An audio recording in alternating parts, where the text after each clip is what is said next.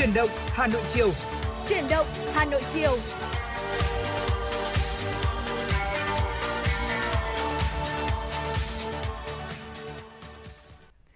Quang Minh và Bảo Trâm xin kính chào quý vị và các bạn. Nhạc hiệu quen thuộc của chuyển động Hà Nội chiều đã vang lên và chúng ta lại cùng gặp nhau trong 120 phút trực tiếp của chương trình ngày hôm nay. Chương trình của chúng tôi đang được phát sóng trực tiếp trên tần số FM 96 MHz Đài Phát thanh Truyền hình Hà Nội và website hanoitv.vn.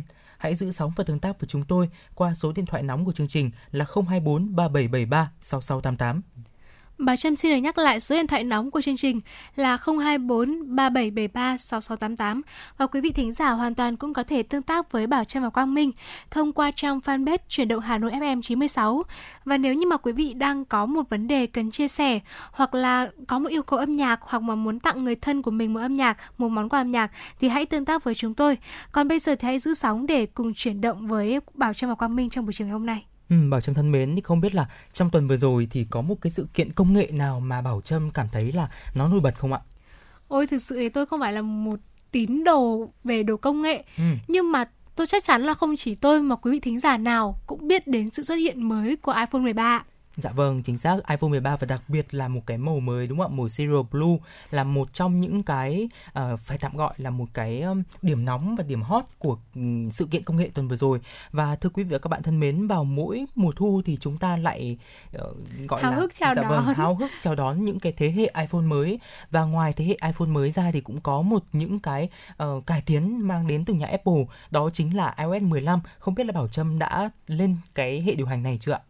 Thực ra thì là bảo trâm vẫn chưa kịp cập nhật cho mình ừ. và hy vọng là sau ờ, buổi trời hôm nay thì ờ, tối ngày hôm nay thôi bảo trâm sẽ về nhà và hỏi anh của mình xem là làm sao để cập nhật được uh, uh, iOS 15 bởi vì dạ bà vâng. Trâm là một người hơi hơi chậm về mảng ừ. công nghệ một chút nhưng mà quý vị ơi không hiểu sao nha mặc dù là mình không có tìm hiểu nhiều về công nghệ cũng không biết nhiều nhưng mà nhắc đến iPhone một cái là gọi như là thời điểm nào dòng nào ra mắt là cũng biết đấy quý vị ạ Dạ vâng, bản thân Quang Minh thì cũng mới lên cái phần mềm iOS 15 được cách đây 2 ngày và cũng đang tập làm quen với nó. Tuy nhiên thì cũng có rất là nhiều những cái tính năng mới uh, đáng chú ý và nó giúp đỡ cho mình rất là nhiều trong quá trình sử dụng. Thì ngay sau đây và Quang Minh và Bảo Trâm sẽ gửi đến quý vị thính giả một số những cái cải tiến đáng chú ý của iOS 15.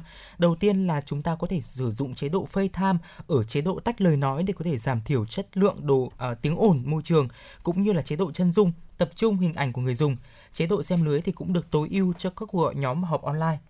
Wow, quả như là một cái cải tiến rất là mới. Ừ.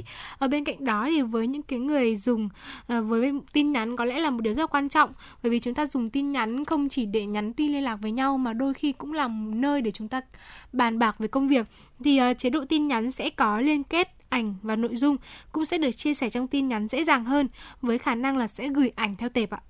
Dạ vâng và khi mà chúng ta có trên tay một chiếc điện thoại mới, thì thường cái vấn đề mà chúng ta quan tâm nhất đó chính là chụp ảnh có đẹp phải không phải không ạ? Chính xác ạ. À? dạ vâng và trong cái ứng dụng ảnh mới của iOS 15 thì cũng được cải tiến là chúng ta có thể uh, hiển thị các bộ siêu tập ảnh được chia sẻ này hay là dưới mỗi bộ siêu tập là tên của liên hệ đã chia sẻ ảnh và nút trả lời để liên hệ đó có thể đồng thời phân loại các album dựa trên trí tuệ nhân tạo. Và ngoài ra thì chúng ta cũng có một số những cái cập nhật mà lần đầu tiên chúng ta có trên hệ điều hành iOS thì ngay sau đây thì Bảo Trâm sẽ gửi đến quý vị thính giả. Ồ, với một người như tôi gọi là hơi bừa bộn bừa bừa bộn một chút trong ừ. cái việc uh, sử dụng những cái quỹ thời gian của mình thì uh, iPhone uh, thì iOS 15 sẽ có một cái chế độ mới đó chính là sẽ cung cấp cho mọi người giống như một thời khóa biểu vậy. Ờ, thời gian nào chúng ta làm việc, ừ. ngủ hoặc là làm những công việc cá nhân thì cũng được cập nhật. Sau đó thì uh, quý vị mà sau khi mà chúng ta set up được những cái này thì hãy chọn các thông báo mà chúng ta muốn nhận trong khoảng thời gian nào. Và khi có người bên ngoài thì các thông báo sẽ cố gắng liên lạc với các bạn và trạng thái tập trung xuất hiện trong tin nhắn để có thể mọi người biết rằng là trong cái khoảng thời gian này tôi đang bận. Giả dụ như là hôm nay thì Quang Minh có một cái buổi đi ra ngoài với đối tác. Dạ vâng. thì Quang Minh set up là hôm nay tôi đang bận ừ. thì khi mà bảo trông gọi cho Quang Minh thì nó cũng sẽ hiện lên là anh oh. Quang Minh đang bận và anh Quang Minh không thể nghe máy được dạ đấy vâng, ạ. Thực sự là đây là một cái chế độ một cái cải tiến rất là mới của iOS và Quang Minh trải nghiệm thì cũng thấy rất là thích. Ngoài ra thưa quý vị và các bạn thì những cái ứng dụng cơ bản ví dụ như là từ thông báo đến trình duyệt web đến văn bản trực tiếp hay là những cái ứng dụng như là um, danh bạ này hay là bản đồ thì cũng đều có những cái cải tiến mới và một cái cải tiến mới nhất nữa mà quan minh cảm thấy rất là hữu dụng cho những cái người dùng uh, thưa bảo trân thân mến không biết là trong trường hợp mà Bảo Trâm mất đi một chiếc điện thoại của mình hoặc là đang không biết chiếc điện thoại của mình ở đâu cả, tạm thời là không tìm thấy thì Bảo Trâm sẽ làm cách nào ạ? có lẽ đối với những ai fan nhà táo thì mọi người cũng đều biết được là khi mà chúng ta mà bị mất điện thoại thì ừ. chúng ta sẽ mượn uh, một chiếc điện thoại khác cũng cùng hãng với mình. Và sau đó sẽ vào mục là Find My Phone. À, dạ vâng. Ngày trước thì tôi cũng đã có một lần để quên điện thoại và thực sự là không nhớ được điện thoại của mình ở đâu thì đã ngay lập tức nhờ người bạn của mình và sau khi mà anh ấy bật cái ứng dụng đó lên thì điện thoại của chúng ta được biết ngay là vị trí đang ở đâu. Dạ vâng, chính xác. Có nghĩa là chúng ta cần phải bật lên thì mới chúng ta mới có thể định vị được chiếc điện thoại của mình đúng không ạ? Tuy nhiên thì thưa quý vị và các bạn từ iOS 15 thì kể cả khi mà uh, kẻ trộm của chúng ta đã lấy cắp điện thoại và tắt nguồn nhưng mà oh. chúng ta vẫn có thể tìm được đấy ạ. Oh. Dạ vâng, đây có lẽ là một cái cải tiến mà rất là đáng chú ý và quý vị thính giả cũng nên là có thể cập nhật để có thể tối ưu cho mình những cái tác vụ khi mà dùng điện thoại iPhone và vừa rồi là những cái ờ, những cái tin tức về công nghệ mà chúng tôi gửi đến quý vị thính giả trong buổi chiều của truyền động Hà Nội chiều ngày hôm nay thì Quang Minh và Bảo Trâm sẽ tiếp tục gửi đến quý vị thính giả những tin tức đáng chú ý khác và ngay bây giờ thì chúng ta hãy cùng đến với ca khúc Internet Love trước khi đến với những thông tin tiếp theo.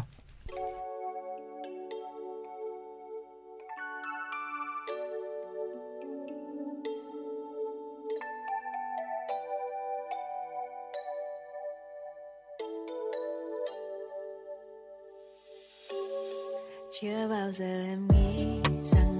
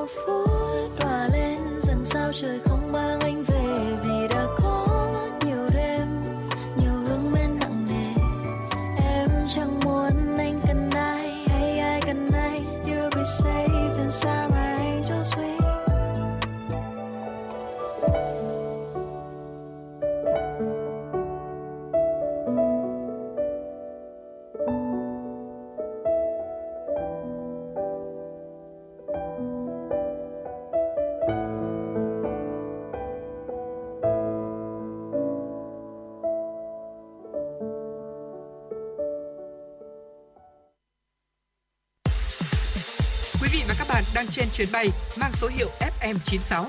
Hãy thư giãn, chúng tôi sẽ cùng bạn trên mọi cung đường. Hãy giữ sóng và tương tác với chúng tôi theo số điện thoại 024 3773 6688.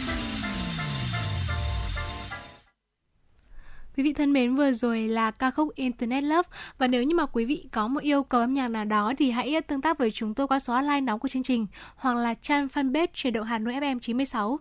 Còn ngay bây giờ là những tin tức mà phóng viên của chúng tôi vừa mới cập nhật trong buổi trường ngày hôm nay. Văn phòng Chính phủ vừa có công điện truyền đạt chỉ đạo của Thủ tướng Chính phủ Phạm Minh Chính tới Bộ trưởng Bộ Công an, Bộ trưởng Bộ Y tế và Bí thư Chủ tịch Ủy ban Nhân dân các tỉnh, thành phố, gồm Đà Nẵng, Hà Nam, Kiên Giang, về việc chấn chỉnh, tiếp tục thực hiện nghiêm hiệu quả các biện pháp phòng chống dịch COVID-19. Trong công điện có nêu rõ, trong mấy ngày vừa qua, sau khi thực hiện nới lỏng các biện pháp giãn cách xã hội tại một số địa phương đã có hiện tượng chủ quan lơ là, mất cảnh giác trong phòng chống dịch, một số nơi xuất hiện các ổ dịch mới.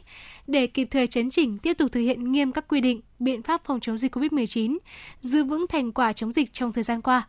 Thủ tướng yêu cầu Bộ trưởng Bộ Công an chỉ đạo các địa phương kịp thời chấn chỉnh, tăng cường kiểm tra không để tụ tập đông người ở nơi công cộng, xử lý nghiêm các trường hợp vi phạm, ngăn chặn nguy cơ lây nhiễm cộng đồng. Bộ trưởng Bộ Y tế đã chỉ đạo các tỉnh, thành phố trực thuộc Trung ương gồm Hà Nam, Đà Nẵng, Kiên Giang thực hiện ngay các biện pháp khoanh vùng, cách ly, xét nghiệm thần tốc để bóc tách F0, có biện pháp quản lý F1 hiệu quả đối với các khu vực phát sinh ổ dịch mới trong cộng đồng, kiên quyết không để lây lan rộng. Thủ tướng cũng yêu cầu lãnh đạo Đà Nẵng, Hà Nam, Kiên Giang tổ chức thực hiện nghiêm các chỉ đạo, quy định, giải pháp phòng chống dịch, đảm bảo mục tiêu nhanh nhất, sớm nhất kiểm soát dịch, sớm đưa cuộc sống trở lại trạng thái bình thường. Kính thưa quý vị và các bạn, Bộ Giao thông Vận tải vừa có dự thảo kế hoạch tổ chức hoạt động vận tải hành khách trên toàn quốc trong thời gian các địa phương nới lỏng các biện pháp phòng chống dịch COVID-19. Kế hoạch này áp dụng cho cả đường bộ, đường sắt, hàng không, đường thủy nội địa. Theo đó, với địa phương, khu vực áp dụng giãn cách xã hội theo chỉ thị số 16 không tổ chức hoạt động vận tải hành khách. Các địa phương, khu vực đã nới lỏng giãn cách chỉ áp dụng theo chỉ thị số 15 và chỉ thị số 19, được phép tổ chức lại vận tải hành khách. Quá trình khôi phục được chia thành từng giai đoạn với tần suất tăng dần. Các địa phương thực hiện mức độ bình thường mới, được vận tải hành khách bình thường, không hạn chế. Với hành khách đi lại giữa các địa phương nới lỏng giãn cách, Bộ Giao thông Vận tải đưa ra hai phương án. Phương án 1 chỉ cần áp dụng nguyên tắc 5K và các quy định về tham gia giao thông của Bộ Y tế. Phương án 2 là khách phải tiêm vaccine đầy đủ, mũi tiêm gần nhất tối thiểu 14 ngày, tối đa 12 tháng, đã khỏi bệnh COVID-19 không quá 6 tháng, có xét nghiệm âm tính với SARS-CoV-2 trong vòng 72 giờ. Với xe khách liên tỉnh, Bộ Giao thông Vận tải đề xuất chia làm 4 giai đoạn, mỗi giai đoạn 10 ngày. Giai đoạn 1, các tuyến được khai thác tối đa 40% số chuyến đã cấp phép, mỗi xe chở không quá 50% số ghế. Giai đoạn 2 tăng tần suất khai thác tối đa 60% cho mỗi tuyến. Giai đoạn 3 khôi phục tần suất 80% và sau đó trở lại bình thường hoàn toàn ở giai đoạn 4. Với hàng không, Bộ Giao thông Vận tải cũng đề xuất nối lại theo 4 giai đoạn, mỗi giai đoạn kéo dài 10 ngày nhưng có hai phương án. Với phương án 1, trong giai đoạn đầu tiên, mỗi hãng được khai thác tối đa 50% số chuyến bay so với thời điểm bình thường và giãn cách ghế trên máy bay. Giai đoạn 2 tăng lên tối đa 70% và giãn cách ghế. Giai đoạn 3 vẫn khai thác tần suất tối đa 70% nhưng bỏ giãn cách ghế. Giai đoạn 4 khôi phục hoàn toàn. Phương án 2, giai đoạn 1 và 2 áp dụng phương án như trên. Tới giai đoạn 3 sẽ nới lỏng hơn cho tới khi các hãng khôi phục hoàn toàn tần suất bay bình thường. Đường sắt cũng chia làm 4 giai đoạn, mỗi giai đoạn 10 ngày. Giai đoạn 1 khôi phục 50% tần suất chạy tàu so với bình thường, giãn cách khách trên tàu. Giai đoạn 2 tần suất tối đa 70% giãn khách khách. Giai đoạn 3 vẫn tần suất như giai đoạn 2 nhưng bỏ áp dụng giãn cách trên tàu. Giai đoạn 4 khai thác trở lại bình thường. Đối với đường thủy, các chuyến tàu chở khách từ đất liền ra đảo và ngược lại, tàu chở khách đường sông, các giai đoạn chia theo chu kỳ 10 ngày. Giai đoạn 1 cho phép khai thác tối đa 50% số chuyến so với bình thường, giãn cách khách trên tàu.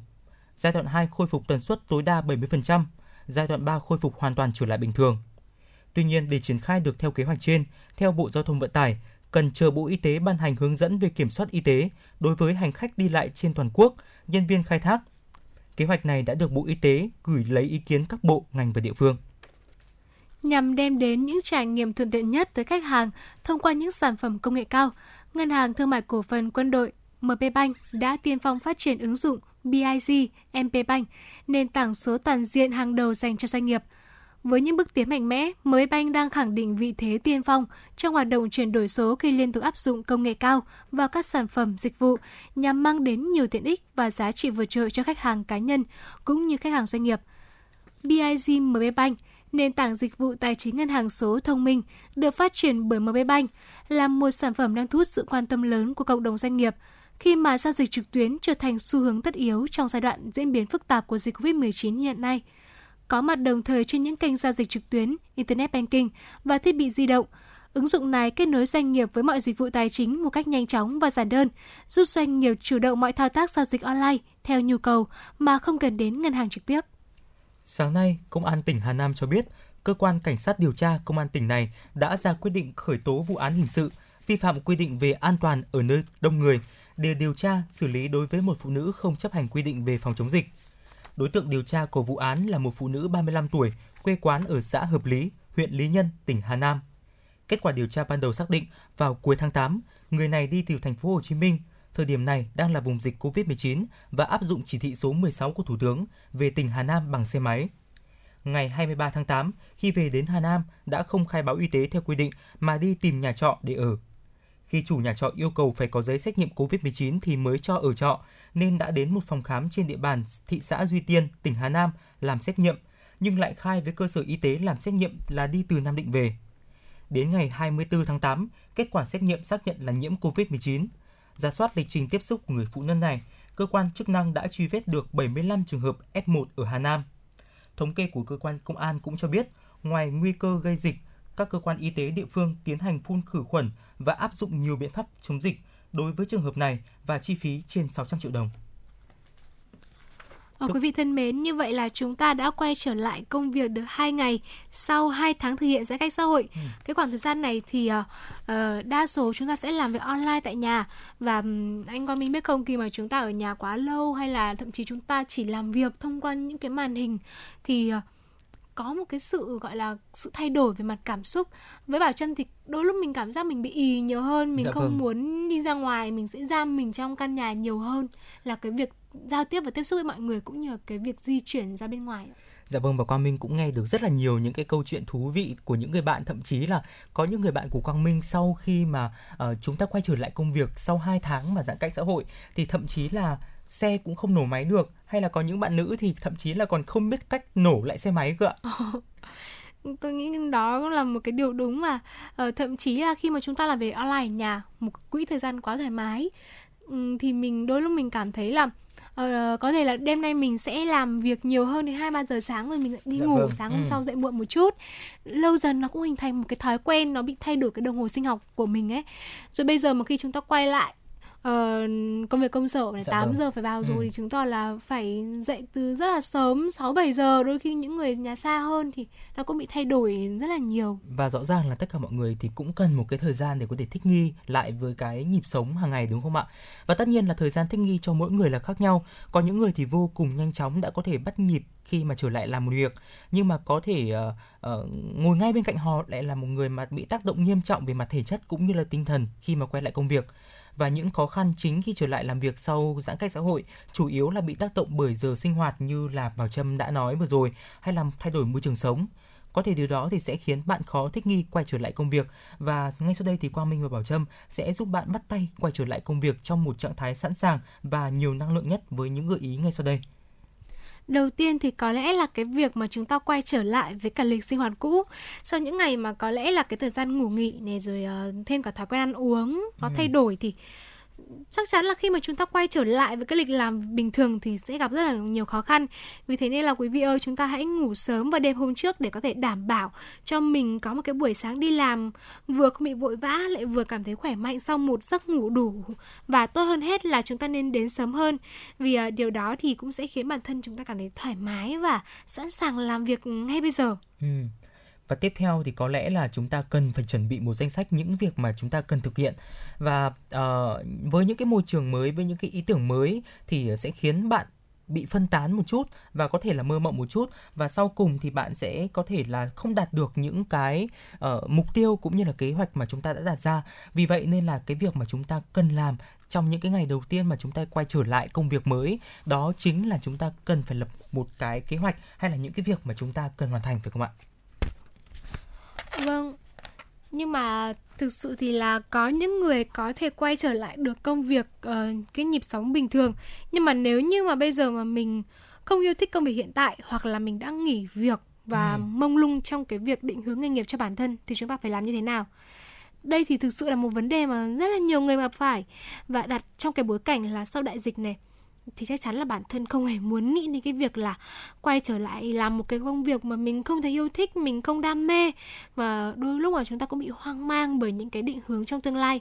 Vì vậy thì à, quý vị hãy dành những cái thời gian trước khi đi làm lại hoặc là với những người bạn là đã nghỉ việc thì cũng hãy cho mình một cột mốc thời gian tự làm việc tại nhà tương tự như những người khác tập trung vào bản thân nhiều hơn và viết lại những cái gì mà bạn nghĩ về bản thân của bạn về nơi mà bạn đang thuộc về nơi bạn kỳ vọng thuộc về những kỹ năng bạn đang có và những điều bạn mong muốn có trong lúc này thì uh, bạn cần phải thực sự ý thức được rằng là chúng ta phải quan tâm đến bản thân thay Ừ. vì là bỏ bê là trách móc mình có thể là ừm, mình chấp nhận rằng là mình chưa thực sự muốn nhưng mà hãy hy vọng Ờ, đôi khi trong cái khoảng thời gian giãn cách vừa rồi chúng ta trau dồi thêm cho mình những cái kỹ năng Dạ vâng. nó cũng là những cái ờ, gọi là những cái đòn bẩy để giúp chúng ta có thể Ừ. thực hiện được cái công việc mà mình mong muốn công việc theo đuổi mà mình yêu thích Dạ vâng và thưa quý vị và các bạn, không phải cứ quay trở lại công việc sau một thời gian dài là mọi thứ lại được làm mới lại từ đầu.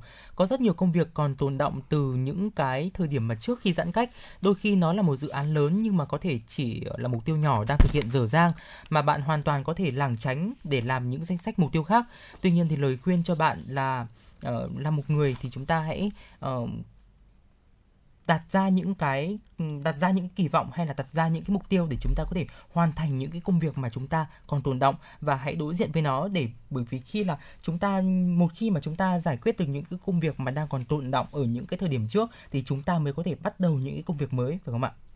Vâng và ờ, chúng ta giải quyết những công việc tồn động hay là việc chúng ta tìm một công việc mới hay là chúng ta quay trở lại với nhịp sống cũ thì đôi lúc nó cũng sẽ mình cũng sẽ cảm thấy rất là khó chịu và có những ờ, những cái vấn đề về tâm lý rất là khó giải thích. Vì vậy nên là hãy đừng là cái người mà chịu đựng những khó khăn.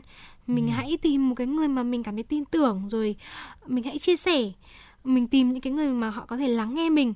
Hoặc nếu mà thậm chí là cái công việc nó ảnh hưởng quá lớn đến bạn và bạn không thể chia sẻ được thì hãy tìm đến những cái dịch vụ tham vấn tâm lý chuyên nghiệp và có thể là quý vị hãy tương tác trò chuyện với Bảo Trâm và Quang Minh. Nó cũng là một cái cách để quý vị có thể giải tỏa được cái tâm tâm lý của mình. Ờ, và quý vị ơi Bảo Trâm và Quang Minh nếu như mà đều yêu cầu thì sẽ tuyệt đối không tiết lộ danh tính nên là quý vị hoàn toàn yên tâm.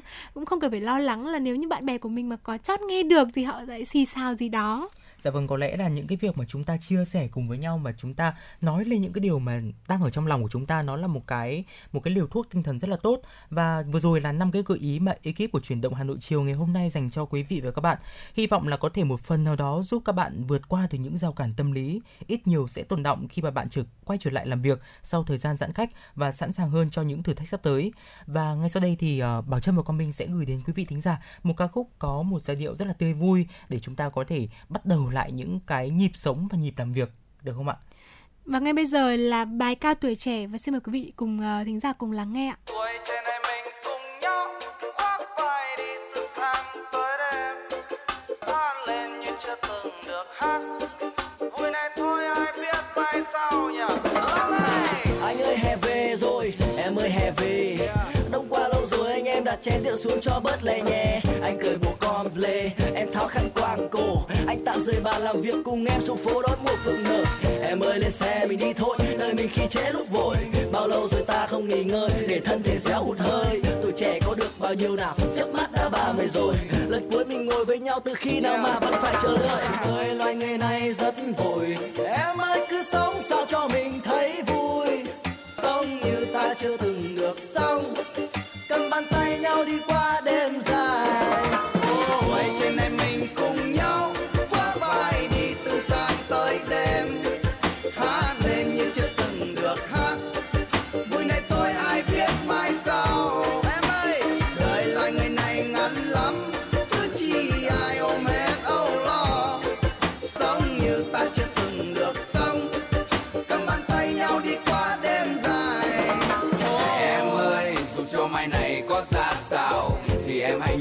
Nhớ sầu lo sẽ qua màu.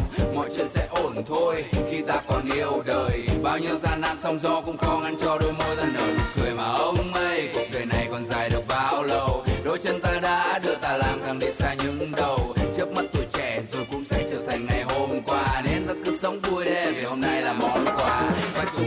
Trải qua những ngày đẹp nhất trong cuộc đời. Rồi đã có những lúc thất vọng chán trường mà nước mắt chưa buồn rơi. Đã nuôi được mất từng đánh cực tận vào cuộc chơi rất nhiều lần vấp ngã nhưng vẫn bất chấp tất cả không chịu buông xuôi. Sống trưởng thành cho tuổi thanh xuân không tiếc nuối. Trên em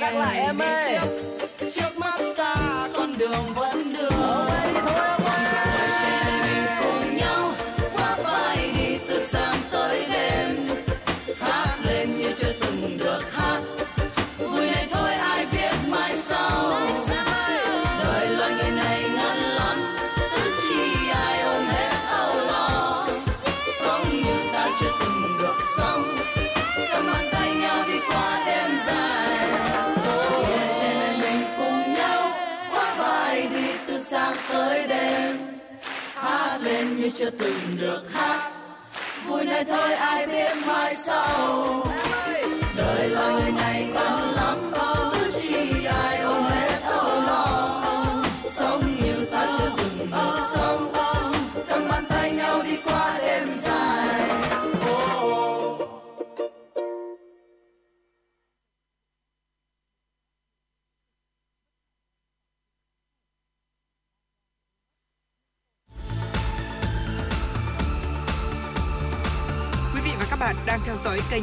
96 MHz của đài phát thanh truyền hình Hà Nội. Hãy giữ sóng và tương tác với chúng tôi theo số điện thoại 024 3773 6688. FM 96 đồng hành trên mọi nẻo đường.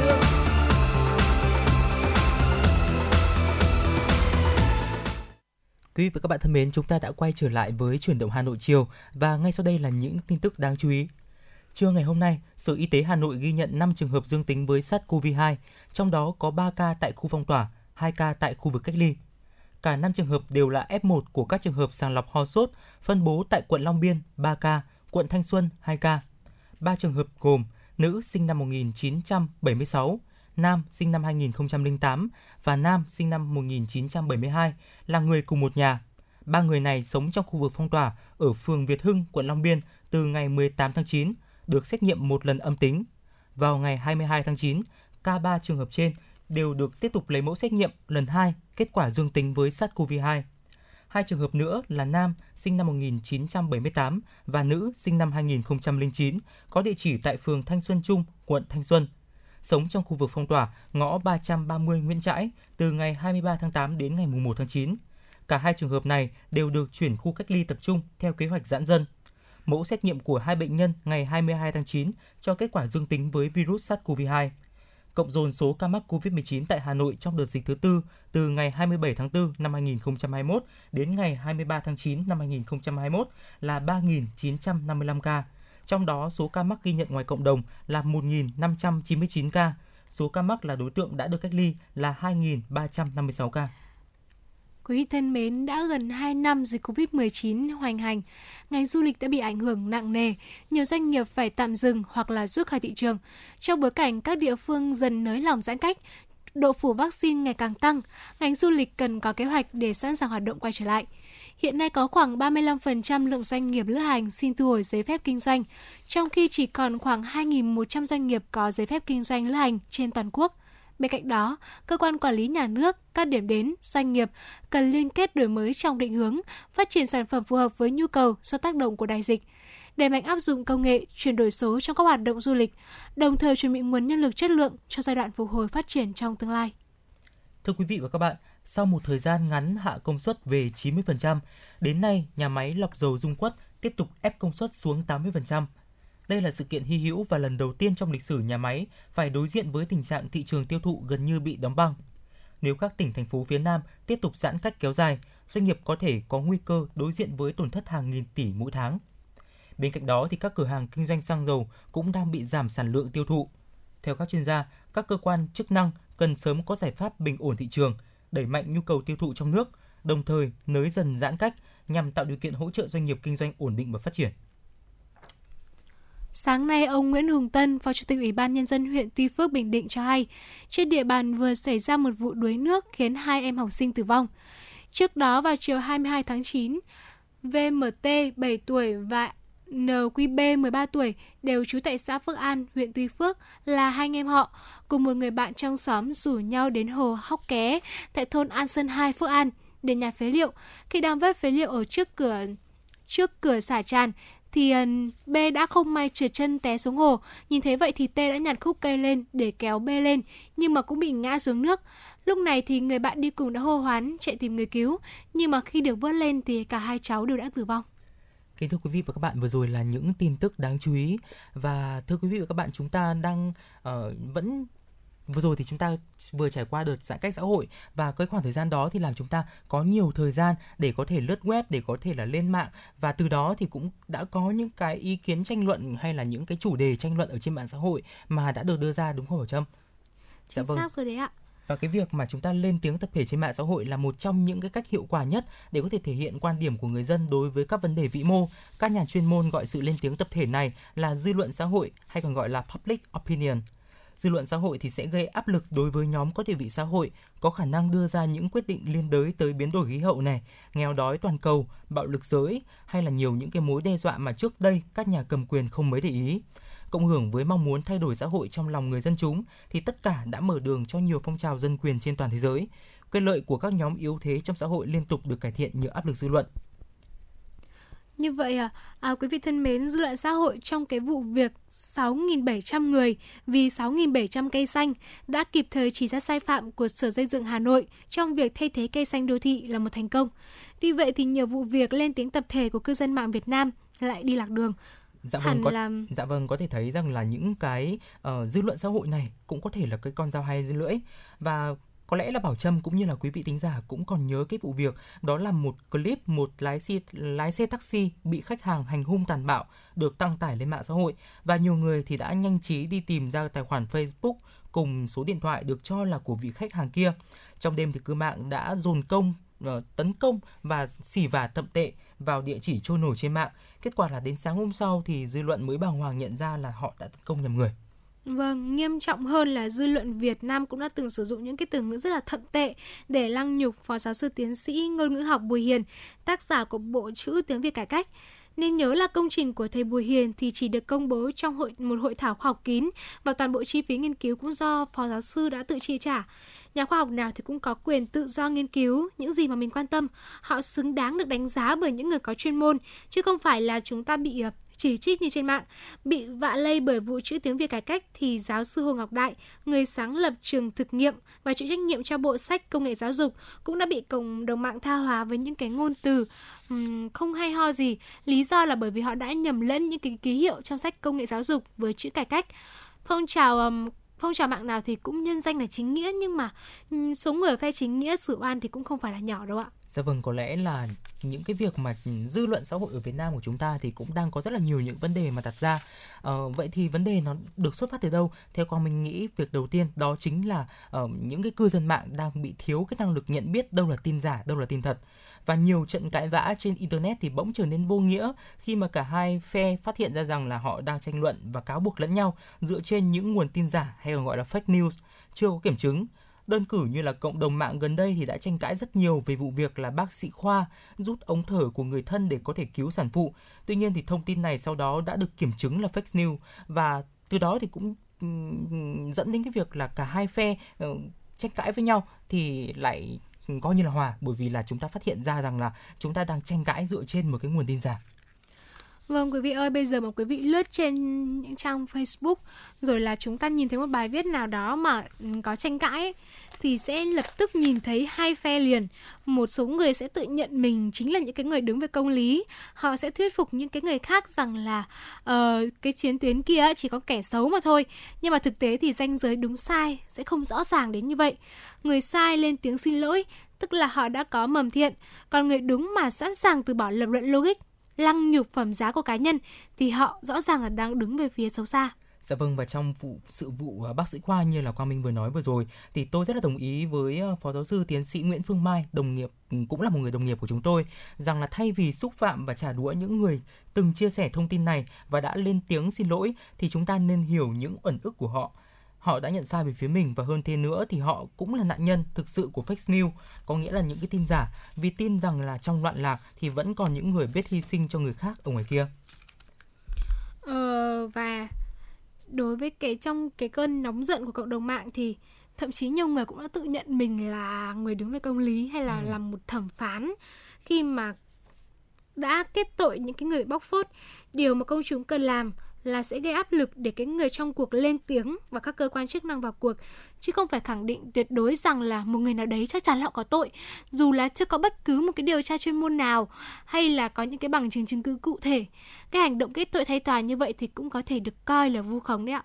Dạ vâng và một cái tâm lý nữa của những cái bạn trẻ hay tranh cãi trên mạng xã hội, đó chính là giận cá chém thớt trong các vụ việc cộng đồng mạng tấn công một cá nhân cụ thể và nhiều người thì đã truy tìm cả tên tuổi này cũng như là liên lạc của người thân hay là gia đình của bạn bè và đối tác làm ăn của đối tượng đó để có thể làm nhục. Họ truy lùng thông tin liên lạc cá nhân của đối tượng để tìm ra những người khác. Thuật ngữ chuyên môn này gọi là đốc sinh và đốc sinh là một trong những hành động cực kỳ nguy hiểm và cần phải lên án nó đã làm ảnh hưởng đến danh dự và nhân phẩm của những người vô tội và thậm chí là không liên quan gì đến với đối tượng và hành vi bị bóc phốt. Trong quá khứ thì học thuyết tâm lý học đám đông của Jutave Lebon hay được sử dụng để hạ thấp các hành vi tập thể của người dân. Sau hơn một thế kỷ bị chứng minh là sai lầm do lược đi tính tự chủ của từng người tham gia vào đám đông, thì lý thuyết này lại được dựng lên để có thể lấy lòng, thâm thông cảm đối với những người bóc phốt xấu tính. Vâng, có thể thấy là những người bóc phốt xấu tính như thế này thì uh, khiến tôi liên tưởng ngay đến vụ việc là sau một cái trận bóng của đội tuyển bóng đá Việt Nam. Ừ. Trên trang mạng xã hội ngay lập tức những cái thông tin về trang Facebook cá nhân của trọng tài, thậm chí là trang Instagram, những tất cả những thứ cá nhân đều được public, được công khai trên mạng xã hội và uh, dường như là cái quyền riêng tư và cái sự uh, uh, bảo vệ rõ dạ, ràng là họ không hề được bảo vệ và những cái người trọng tài này thì ngay lập tức đã phải khóa trang cá nhân của mình lại để tránh bị ảnh hưởng hình ảnh cá nhân cũng như là ảnh hưởng đến gia đình của họ. Dạ vâng, th- thậm chí là không phải là chỉ riêng những cái vị trọng tài đấy đâu mà là những người thân của họ, những bạn bè hay là vợ của họ, con của họ thì cũng đều bị hứng cái gọi là những cái cơn bão dư luận từ phía những cái cộng đồng mạng Việt Nam.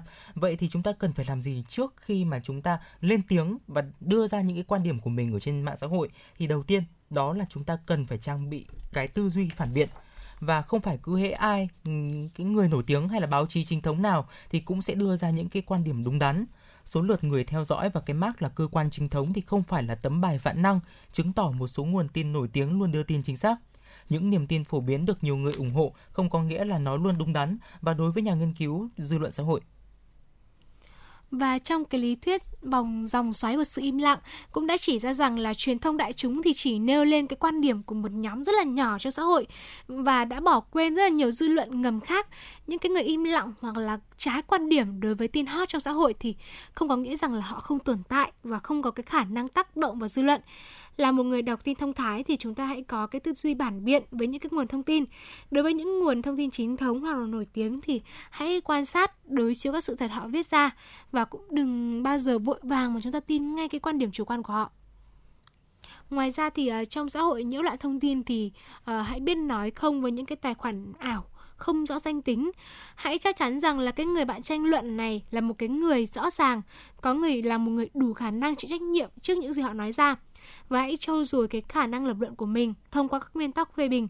Và quan trọng hơn cả là hãy nắm rõ quyền hạn nghĩa vụ của từng cá nhân trước khi tham gia lên tiếng trên mạng xã hội.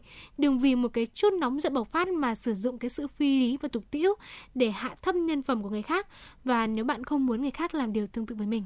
Dạ vâng thưa quý vị và các bạn, ừ, dù quan điểm của mỗi người thì có đối lập nhau đến mấy thì chúng ta vẫn đang tranh luận với những con người giống mình.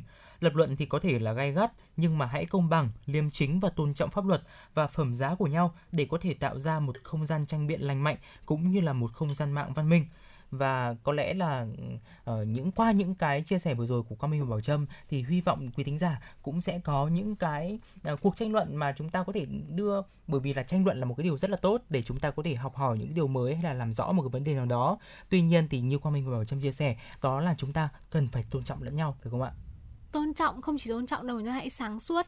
Bởi vì đôi khi cái số lượng dư luận đám đông dư luận xã hội mà đông hơn cũng chưa chắc là người ta đã đúng. Vì Ừ. vậy nên là hãy bảo vệ cái quan điểm trình kiến của mình đến cùng và ờ, lắng nghe nhiều hơn những cái ý kiến để có thể ờ, cho giúp cho mình có một cái quan điểm một cái suy nghĩ chính xác.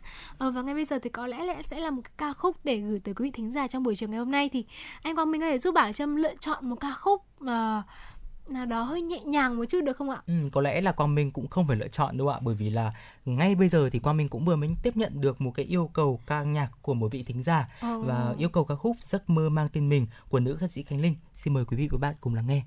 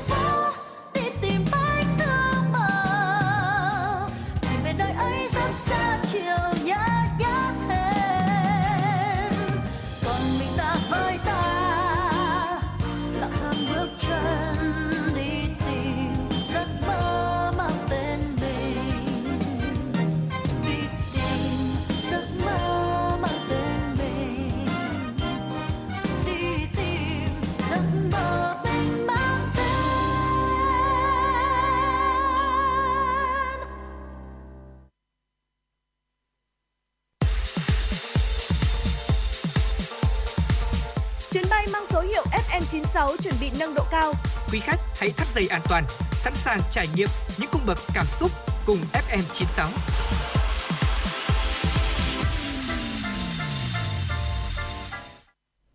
Quý vị thính giả thân mến, chúng ta đã quay trở lại với chuyển động Hà Nội chiều và ngay lúc này thì Quang Minh và Bảo Trâm mới cập nhật được một tình hình thời tiết mới ở trên địa bàn thành phố Hà Nội. Qua theo dõi trên ảnh mây vệ tinh, ảnh định vị xét và ảnh radar thời tiết cho thấy mây đối lưu trên khu vực phía bắc tỉnh Hưng Yên đang có xu hướng di chuyển về phía huyện Gia Lâm và các quận Long Biên, Hoàng Mai.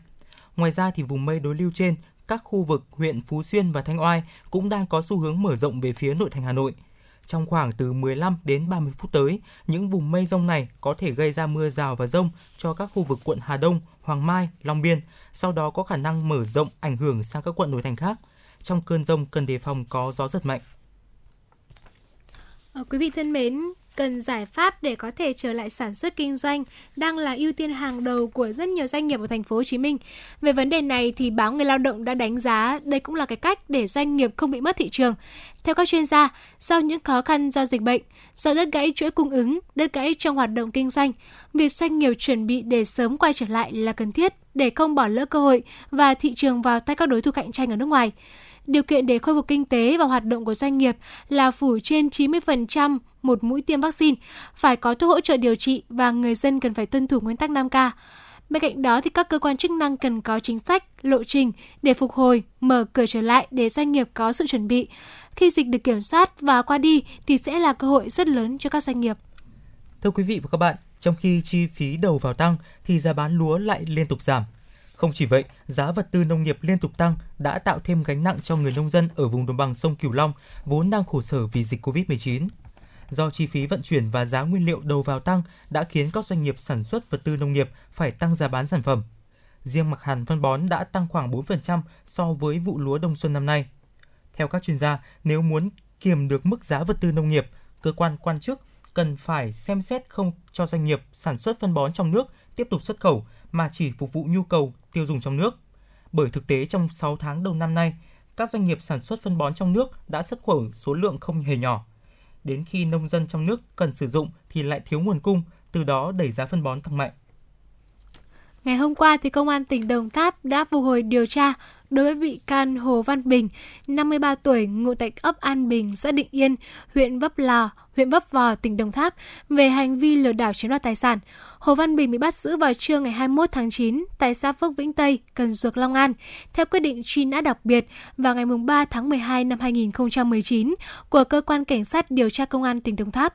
Theo hồ sơ thì bị can Bình có hành vi giúp sức cho vợ chồng ông Trương Văn Sơn và Đặng Thị Nga thực hiện hành vi lừa đảo chiếm đoạt trên 7,3 tỷ đồng của một chủ nhà ừ, của một chủ nhà thuốc tại thành phố Hồ Chí Minh bằng thủ đoạn lừa mua bán đá thiên thạch giả.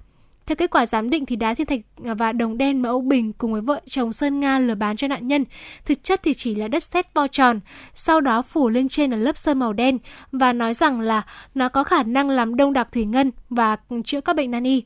Trước đó thì Sơn và Nga cũng đã bị bắt, riêng ông Bình thì đã bỏ trốn. Quý vị thính giả thân mến, theo Trung tâm Dự báo Khí tượng Thủy văn Quốc gia, 10 giờ sáng ngày hôm nay, áp thấp nhiệt đới cách bờ biển tỉnh Phú Yên khoảng 230 km, cách bờ biển tỉnh Bình Định khoảng 210 km, cách bờ biển thành phố Đà Nẵng khoảng 400 km. Sức gió vùng gần tâm bão, áp thấp nhiệt đới mạnh cấp 7, giật cấp 9. Tối và đêm ngày hôm nay, áp thấp nhiệt đới có thể mạnh lên thành bão. Khoảng 22 giờ ngày 23 tháng 9, tâm bão nằm trên vùng biển các tỉnh, thành phố từ Đà Nẵng đến Bình Định so với sức gió mạnh cấp 8, giật cấp 10. Sau đó bão đi vào khu vực từ Thừa Thiên Huế đến Bình Định và suy yếu dần thành áp thấp nhiệt đới. Đến 10 giờ sáng ngày mai, 24 tháng 9, tâm áp thấp nhiệt đới nằm trên khu vực Thừa Thiên Huế đến Quảng Ngãi với sức gió mạnh cấp 6, giật cấp 8. Do ảnh hưởng của áp thấp nhiệt đới có thể mạnh lên thành bão nên chiều ngày hôm nay, vùng biển ngoài khơi từ Quảng Trị đến Bình Định, bao gồm các huyện đảo Cồn Cỏ, Lý Sơn và Cù Lao Tràm, gió mạnh dần lên cấp 6, cấp 7, vùng gần tâm bão đi qua cấp 8, giật cấp 10. Sóng biển cao từ 2 đến 4 mét, biển động rất mạnh. Từ tối và đêm ngày hôm nay, trên đất liền các tỉnh từ Quảng Trị đến Bình Định có gió giật cấp 6, cấp 8. Ngoài gió mạnh, các tỉnh từ Hà Tĩnh đến Bình Định xảy ra mưa to đến rất to với tổng lượng mưa phổ biến khoảng 150 đến 250 mm trên một đợt, có nơi cao hơn 300 mm trên một đợt. Các tỉnh Con Tum, Gia Lai có mưa to, có nơi mưa rất to với lượng mưa phổ biến từ 100 đến 200 mm trên một đợt, có nơi cao hơn 250 mm trên một đợt. Các tỉnh nêu trên có nguy cơ cao xảy ra lũ quét, sạt lở đất ở vùng núi và ngập lụt ở vùng trũng thấp. Ờ, quý vị thân mến, vừa rồi là những tin tức chúng tôi vừa cập nhật trong buổi chiều ngày hôm nay. Và nếu như mà quý vị có một bài hát muốn yêu cầu uh, một yêu cầu âm nhạc hoặc là có một thông tin nào đó muốn chia sẻ hoặc là đơn giản là chỉ muốn uh, hôm nay là một buổi chiều hơi buồn và muốn tâm sự với các host thì uh, hãy liên lạc với chúng tôi qua số hotline của chương trình cũng như là trang fanpage chuyển động Hà Nội FM 96. Dạ vâng, thưa Bảo Trâm thân mến thì không biết là nếu mà ở nhà thời gian rảnh thì uh, Bảo Trâm thường làm gì ạ? Nếu mà thời gian rảnh thì uh, Bảo Trâm thường nếu mà hồi trước giãn cách á, thì mình sẽ thường ra ừ. ngoài và đi ra công viên bởi vì là nhà mình rất là cần công viên thì đi dạo một chút. Ờ, bây giờ thì dịch uh, hiện tại thì đang vẫn ở nhà thì um, dành nhiều thời gian hơn cho mạng xã hội lướt Facebook, TikTok rồi Instagram hay là lên YouTube rồi đôi khi lại lượn sang Netflix để xem một bộ phim mình yêu thích rất là nhiều cái hoạt động mà dán gần như cả ngày lúc nào cũng dán mắt vào màn hình máy tính và điện thoại Dạ vâng vừa rồi thì Quang Minh cũng có nghe thấy Bảo Trâm chia sẻ về việc là Bảo Trâm cũng rất là hay lướt mạng xã hội Instagram đúng không ạ? Thì không biết là khi mà dùng cái mạng xã hội Instagram thì Bảo Trâm thường sẽ xem những nội dung như thế nào ạ? đầu tiên thì là Instagram là cái nơi mà Bảo Trâm dành để theo dõi người thân bạn bè ừ. nên là lên Instagram là ngay lập tức cập nhật xem là ôi mùa dịch này là mọi người đang làm gì rồi là hoạt động của mọi người ra sao sau đó thì cũng có follow một vài ca sĩ rồi lên đấy để xem những cái hoạt động của họ mà một cái điều nữa là bảo trâm rất là thích follow mấy chị uh, làm về bên mảng makeup cũng là vlogger rất là xinh đẹp rồi. Lên đấy mình vừa học thêm các tip và cũng và để gọi là ngắm cái sự xinh đẹp của người ta và mơ ước một ngày nào đó ừ. mình cũng được như vậy. Dạ vâng và nó cũng một phần nào đó truyền cho bảo trâm cũng như là các quý vị tính giả khác dùng mạng xã hội những cái cảm hứng mới đúng không ạ? Tuy nhiên thưa quý vị và các bạn có những cái nội dung lại mang đến cho người dùng những cái áp lực nhất định và những cái vòng lặp nội dung độc hại về cuộc sống hào nhoáng này hay là thân hình quyến rũ của sao mạng thì khiến nhiều cô gái tự ti về bản thân, dẫn đến trầm cảm và thậm chí là tự tử. Trong lúc mạng xã hội thì Chloe Weston, 18 tuổi, ờ, ở Mỹ thì không khỏi ganh tị với lối sống giàu có và thân hình nóng bỏng của những sao mạng nổi tiếng như là Kylie Jenner hay là Daisy Kent hay là Madison Beer. Cảm giác tự ti ấy thì đã góp phần khiến cô gái trẻ mong muốn được phẫu thuật nâng ngực. Tôi thường tự chỉ trích, hạ thấp mình khi nghĩ rằng làm thế nào để những cái ngôi sa mạc ấy trông thật đẹp trong những bộ bikini, bikini và khoe khoang mọi hoạt động thú vị của họ ở các địa điểm tuyệt vời. Ở đó là những cái lời lời mà Weinstein, sinh viên đại học năm nhất tại Mỹ, đã nói với trang New York Post. Weinstein thì nằm trong số 32% những người dùng Instagram nữ trẻ tuổi được các nhà nghiên cứu xác định là đã bị tổn hại bởi nền tảng này. Nó làm trầm trọng hơn các suy nghĩ tiêu cực về hình ảnh cơ thể, tự ti, lo lắng, trầm cảm và thậm chí là cả tự tử. Vâng và thưa quý vị và các bạn, nghiên cứu trên thì được đưa ra vào tháng 3 năm 2020 và ủy quyền bởi Facebook. Tuy nhiên thì những người như CEO của Facebook hay người đứng đầu chính sách công của Instagram thì đã chọn chôn vùi những lo ngại này. Và Newston chia sẻ rằng là chúng tôi đang cố gắng tập trung giải quyết sự so sánh tiêu cực và hình ảnh cơ thể trên mạng xã hội. Một cô gái 24 tuổi cũng đã thừa nhận là những cái lợi ích của trang mạng xã hội, chẳng hạn như là nó sẽ giúp kết nối mọi người trên toàn thế giới. Nhưng mà đồng thời những cái nền tảng này cũng không ngừng quảng cáo cho những cái hình ảnh không chân thực ừ. và phóng đại nhiều nội dung khác mà những cái cô gái trẻ không thể đạt được. Garrick, cái người mà bắt đầu tạo tài khoản chia sẻ về lĩnh vực ừ, lifestyle cách đây 6 năm thì cho biết ở lần đầu tiên tham gia vào nền tảng ấy thì tôi cảm thấy rất là áp lực khi mà phải khắc họa một cái hình ảnh nào đó. Tôi đã chỉnh sửa và thay đổi các bức ảnh của mình để có một trang cá nhân thật sự là hoàn hảo và nổi bật. Dạ vâng và sau đó thì sau khi mà điều trị tâm lý thì cô đã thay đổi 180 độ bằng cách là đăng những bức ảnh thật chưa qua chỉnh sửa lên mạng xã hội sở hữu 337.000 lượt theo dõi. Cô hiện dùng hashtag là real post cho những bài đăng của mình và hy vọng là nhiều ngôi sao mạng khác và người nổi tiếng khác thì cũng sẽ làm theo. Và đề xuất thay đổi của Garrick thì được nhiều bạn trẻ hoan nghênh, trong đó có Caroline là 16 tuổi, nữ sinh trung học đến từ bang Arizona ở Mỹ, đang điều trị chứng rối loạn ăn uống. Caroline thì khẳng định rằng là nỗi ám ảnh không lành mạnh vì việc tập thể dục của cô bị tác động một phần bởi Instagram chức năng Explorer của nền tảng này thì là nơi dùng trí tuệ nhân tạo để có thể cung cấp người dùng những bài đăng tương tự nội dung họ đã xem trước đó, càng khiến tình trạng của Caroline tồi tệ hơn. Chẳng hạn như là cô thường nhìn thấy những hình ảnh gamer có vòng eo con kiến này và cơ bụng thì sáu múi hay là chế độ dinh dưỡng kiểu như là kim tự tháp vàng trong việc giảm béo hay là thực phẩm bổ sung hàng đầu để giảm béo. Không biết là khi lướt trên mạng xã hội Instagram thì Bảo Trâm có gặp những cái nội dung như thế này không ạ? Và tôi nghĩ là tôi hoàn toàn gặp những cái nội dung như thế này. Vừa rồi tôi cũng có chia sẻ là tôi uh, rất là thích follow những cái Ừ. vlogger blogger chia sẻ về làm đẹp. Và rõ ràng là tôi nghĩ là bản thân tôi cũng bị uh, tác động một phần nào đó. Ví dụ như là những cái cô nàng ở trên đó thì uh, thường là những cô nàng mắt hai mí môi tều đó là những cái xu hướng và uh, cũng có một đôi chút phút tôi cũng nghĩ rằng là mình hãy phẫu thuật để có thể trở nên như thế Dạ vâng, tuy nhiên thì những cái chia sẻ như là của Garrick ừ, với những cái trào lưu, những cái hashtag rồi Reelbot để có thể đăng những cái hình ảnh thực sự và chưa chỉnh sửa thì sẽ giúp cho những bạn nữ ừ, có thể thêm phần tự tin phải không ạ? Và con mình nghĩ rằng là cái vẻ đẹp ngoại hình nó cũng chỉ là một cái yếu tố rất là nhỏ trong uh, cái chúng ta gọi là vẻ đẹp thôi. Ngoài ra chúng ta có rất là nhiều những cái vẻ đẹp khác, vẻ đẹp về tâm hồn, vẻ đẹp về nhân cách và ừ, con mình nghĩ rằng không chỉ là vẻ đẹp mà còn rất là nhiều những cái tài năng khác của người phụ nữ nữa. Và thưa quý vị và các bạn, Phùng Khánh Linh là một ca sĩ nữ ở Việt Nam thì vừa rồi cũng đã chính thức là nữ ca sĩ Việt Nam tiếp theo được vinh danh tại quảng trường thời đại ở New York, Mỹ. Và đây là chiến dịch Spotify Equal toàn cầu của Spotify nhằm tôn vinh tài năng âm nhạc của nữ nghệ sĩ trên toàn thế giới.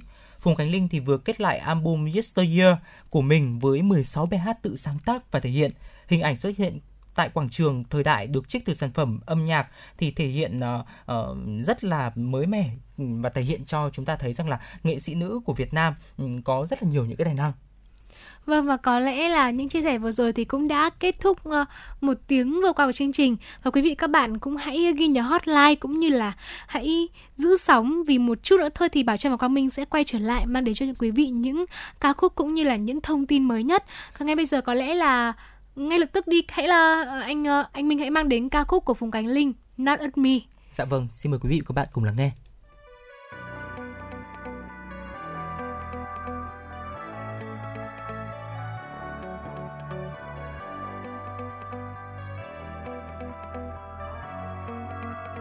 thay đổi mái tóc em chẳng còn khóc cho đau lòng thêm làm gì trả lại tự do cho anh để cuộc sống độc thân em từng có. Em phải cảm ơn vì anh mà em mới tập yêu thêm bản thân nhiều hơn. Đừng buồn đau sẽ được nghỉ ngơi nhờ vào lên khúc tình là đời nhìn em thật sáng rỡ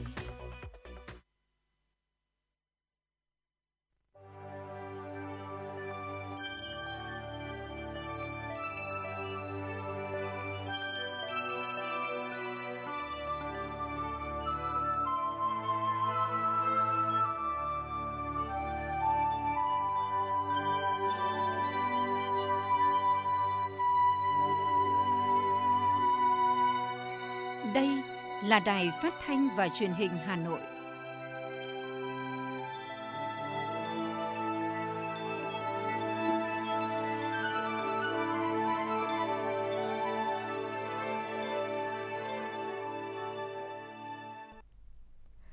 Quý vị các bạn thân mến, bây giờ là 17 giờ và chương trình chuyển động Hà Nội chiều của chúng tôi đang được phát trực tiếp trên tần số FM 96 của Đài Phát thanh Truyền hình Hà Nội và chương trình cũng được phát trực tuyến trên trang web hanoitv.vn. Mở đầu chương trình, Quang Minh và Bảo Trâm xin gửi đến quý vị và các bạn những tin tức đáng chú ý. Ngày hôm qua, Thủ tướng Chính phủ Phạm Minh Chính đã ký quyết định phê duyệt biên chế công chức hưởng lương từ ngân sách nhà nước của các cơ quan hành chính nhà nước và biên chế của các hội có tính chất đặc thù hoạt động trong phạm vi cả nước năm 2022. Theo quyết định trên, tổng biên chế công chức năm 2022 của các cơ quan, tổ chức hành chính nhà nước, cơ quan đại diện của Việt Nam ở nước ngoài không bao gồm biên chế của Bộ Công an, Bộ Quốc phòng và cán bộ, công chức cấp xã, biên chế của các hội có tính chất đặc thù hoạt động trong phạm vi cả nước và biên chế công chức dự phòng là 256.685 biên chế. Con số trên so với tổng biên chế của năm 2021 tăng 7.035 biên chế. Năm 2021 là 249.650 biên chế gồm cả dự phòng. Thủ tướng yêu cầu các bộ, ngành và địa phương hoàn thiện đề án vị trí việc làm và bố trí sắp xếp biên chế công chức theo vị trí việc làm trong tổng biên chế được giao và thực hiện tinh giản biên chế theo quy định. Ủy ban nhân dân thành phố Hà Nội, thành phố Hồ Chí Minh và Đà Nẵng báo cáo Hội đồng nhân dân cung cấp để điều chỉnh giảm biên chế công chức tương ứng với số biên chế công chức chuyển thành công chức quận. Quý vị thân mến, ngày hôm qua thì Bộ trưởng chủ nhiệm Văn phòng Chính phủ Trần Văn Sơn đã ký công điện truyền đạt chỉ đạo của Thủ tướng tới các bí thư tỉnh ủy, thành ủy, trưởng ban chỉ đạo phòng chống dịch COVID-19, Chủ tịch Ủy ban Nhân dân các tỉnh, thành phố trực thuộc Trung ương về việc nâng cao hiệu quả công tác phòng chống dịch COVID-19. Theo đó, Thủ tướng yêu cầu Ban chỉ đạo phòng chống dịch COVID-19 các cấp sẽ tổ chức thực hiện nghiêm các chỉ đạo, quy định, giải pháp phòng chống dịch của Chính phủ Thủ tướng, Ban chỉ đạo phòng chống dịch COVID-19 và hướng dẫn của Bộ Y tế, đảm bảo kiểm soát dịch bệnh trong thời gian nhanh nhất, sớm đưa cuộc sống trở lại trạng thái bình thường mới. Thủ tướng yêu cầu trong quá trình lãnh đạo, chỉ đạo thực hiện các biện pháp phòng chống dịch COVID-19, mua sắm sử dụng trang thiết bị vật tư, sinh phẩm xét nghiệm, thuốc, vaccine, phục vụ phòng chống dịch phải đảm bảo khoa học, hiệu quả, tránh lãng phí, lợi ích nhóm trong việc mua sắm, sử dụng trang thiết bị vật tư y tế, sinh phẩm xét nghiệm và tiêm chủng vaccine. Thủ tướng cũng lưu ý việc lãnh đạo chỉ đạo tổ chức tiêm vaccine phòng COVID-19 đúng quy định, nhanh chóng, thuận tiện nhất cho người dân trên tinh thần, đảm bảo tuyệt đối an toàn, không để dịch bệnh lây lan, không được thu phí tiêm chủng hay bất kỳ biểu hiện trục lợi nào khác trong tiêm vaccine phòng COVID-19 cho người dân. Kính thưa quý vị và các bạn, Chính phủ vừa ban hành nghị quyết về việc mua 20 triệu liều vaccine phòng COVID-19 Verocell của tập đoàn Sinopharm Trung Quốc. Nghị quyết của chính phủ ban hành ngày 21 tháng 9 đồng ý việc Thủ tướng cho phép áp dụng hình thức lựa chọn nhà thầu trong trường hợp đặc biệt theo Điều 26 luật đấu thầu đối với việc mua 20 triệu liều vaccine phòng COVID-19 Verocell của tập đoàn Sinopharm Trung Quốc. Chính phủ đồng ý chấp thuận điều khoản miễn trừ trách nhiệm đối với các khiếu nại phát sinh liên quan đến vaccine hoặc việc sử dụng vaccine chính phủ cũng chấp nhận phương thức thanh toán theo các điều khoản trong hợp đồng, chấp nhận không có nội dung về bảo lãnh tạm ứng, bảo lãnh thực hiện hợp đồng. Việc ký kết, hiệu lực, giải thích, thực hiện và giải quyết tranh chấp của hợp đồng áp dụng theo luật pháp của Trung Quốc. Trường hợp không giải quyết được, tranh chấp do Ủy ban Trọng tài Thương mại và Kinh tế Quốc tế Trung Quốc tại Bắc Kinh, Trung Quốc phán quyết. Đến cuối ngày hôm qua, trên tinh thần khẩn trương quyết liệt, toàn thành phố Hà Nội đã thực hiện chính sách của Trung ương và chính sách đặc thù của thành phố Hà Nội, huy động xã hội hóa để hỗ trợ cho các đối tượng với tổng kinh phí là 1.196,55 tỷ đồng. Việc thực hiện nghị quyết số 68 của Chính phủ và quyết định 23 của Thủ tướng Chính phủ, các sở, ngành và quận, huyện, thị xã đã ra quyết định phê duyệt cho trên 1,649 triệu người lao động, người sử dụng lao động gặp khó khăn do ảnh hưởng bởi đại dịch COVID-19 với kinh phí là 614,232 tỷ đồng. Đến nay, đã có 1,624 triệu người lao động, người sử dụng lao động với kinh phí là 571,394 tỷ đồng. Trong đó, Bảo hiểm xã hội thành phố đã thực hiện hỗ trợ giảm mức đóng quỹ tai nạn lao động, bệnh nghề nghiệp cho 98.501 đơn vị với 1,423 triệu người, với tổng số tiền là 147,3 tỷ đồng. Bảo hiểm xã hội thành phố đã ra quyết định và thực hiện dừng đóng vào quỹ hưu trí, tử tuất cho 99 đơn vị với 8.216 lao động. Số tiền tạm dừng đóng là 58,61 tỷ đồng. Thực hiện chính sách hỗ trợ người lao động tạm hoãn thực hiện hợp đồng lao động, nghỉ việc không hưởng lương, 28 quận huyện thị xã đã ra quyết định hỗ trợ cho 21.595 lao động với mức là 85,96 tỷ đồng. Đến nay đã có 20.032 người lao động được nhận số tiền hỗ trợ là 80,4 tỷ đồng. Thực hiện tương đối tốt nhóm chính sách này tại quận Hai Bà Trưng, Cầu Giấy, Hoàng Mai, Ba Đình, Hoàn Kiếm và huyện Thanh Trì. Theo thông tin từ Sở Y tế Hà Nội, tính từ 6 giờ đến 12 giờ ngày hôm nay, trên địa bàn thành phố ghi nhận 5 ca dương tính mới, trong đó có 3 ca tại khu phong tỏa, 2 ca tại khu cách ly. Số ca mắc mới phân bố tại hai quận Long Biên 3 ca, Thanh Xuân 2 ca và phân bố theo chùm F1 của các trường hợp sàng lọc ho sốt. Cộng dồn số ca mắc tại Hà Nội trong đợt dịch thứ tư từ ngày 27 tháng 4 đến nay là 3.955 ca. Trong đó, số ca mắc ghi nhận ngoài cộng đồng là 1.599 ca, số mắc là đối tượng đã được cách ly là 2.356 ca. Quý vị thân mến, ngày hôm nay thì Ủy ban Nhân dân quận Thanh Xuân cho biết, quận đang triển khai phương án đón công dân ở ngõ 328-330 thuộc đường Nguyễn Trãi đang cách ly tại ký túc xá trường đại học FPT và Trung tâm Bồi dưỡng Kiến thức An ninh Quốc phòng thuộc Đại học Quốc gia Hà Nội về nơi cư trú. Để việc đón người dân ở ngõ 238 và 330 đường Nguyễn Trãi trở về đảm bảo an toàn trong công tác phòng chống dịch, Ủy ban Nhân dân quận Thanh Xuân đã triển khai phương án thực hiện các bước như sau. Đối với người dân đã hết thời gian cách ly là 21 ngày, đảm bảo đủ các điều kiện được kết thúc cách ly. Nếu có thể sắp xếp nơi ở khác thì được về và phải đảm bảo các quy định về phòng chống dịch. Do ngõ 328 và 330 của đường Nguyễn Trãi chưa dỡ bỏ phong tỏa, thời gian đón người dân về từ ngày 23 tháng 9 vào khoảng là 400 công dân. Thủ tục đón, người dân đăng ký danh sách địa chỉ nơi ở với ban chỉ huy điều hành tại nơi đang cách ly. Tiếp đó, Ủy ban Nhân dân quận cũng bố trí phương tiện đón người dân về. Người dân về nhà sẽ tiếp tục theo dõi sức khỏe trong vòng 7 ngày, thực hiện công tác phòng chống dịch COVID-19 theo quy định. Đối với việc đón công dân còn lại tại khu cách ly trở về khi đã gỡ bỏ phong tỏa tại ngõ 328-330 của đường Nguyễn Trãi, dự kiến gỡ bỏ phong tỏa là từ 0 giờ của ngày 29 tháng 9. Thời gian đón người dân về là từ ngày 29 tháng 9 là khoảng 700 công dân. Ủy ban nhân dân quận Thanh Xuân sẽ bố trí phương tiện đón người dân về nhà. Sau đó, người dân sẽ theo dõi sức khỏe tại nhà, thực hiện các hướng dẫn về phòng chống dịch theo đúng quy định. Kính thưa quý vị và các bạn, liên quan đến ca mắc COVID-19 tại thành phố Phú Quốc, ngày hôm nay, Phó Chủ tịch Ủy ban nhân dân tỉnh Kiên Giang Nguyễn Lưu Trung khẳng định, việc thí điểm đón khách quốc tế đến đảo Phú Quốc vẫn sẽ được triển khai theo kế hoạch. Ông Nguyễn Lưu Trung cho biết, ngay sau khi phát hiện ca mắc COVID-19 tại Phú Quốc, lãnh đạo tỉnh đã họp với lãnh đạo thành phố Phú Quốc về việc khoanh vùng, truy vết, xác định nguồn lây nhiễm và phong tỏa một số ấp, khu vực thuộc phường An Thới, nâng mức cảnh báo từ bình thường mới lên nguy cơ. Do vậy, việc thí điểm đón khách quốc tế dự kiến vào tháng 11 năm 2021 vẫn sẽ được thực hiện theo kế hoạch, phương án mà chính phủ đã phê duyệt. Tuy nhiên, tỉnh sẽ bổ sung kế hoạch xét nghiệm SARS-CoV-2 ở Phú Quốc nhằm đảm bảo an toàn cho người dân và du khách.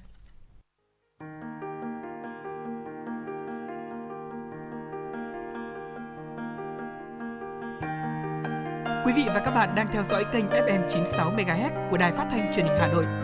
Hãy giữ sóng và tương tác với chúng tôi theo số điện thoại 024 3773 6688. FM 96 đồng hành trên mọi nẻo đường.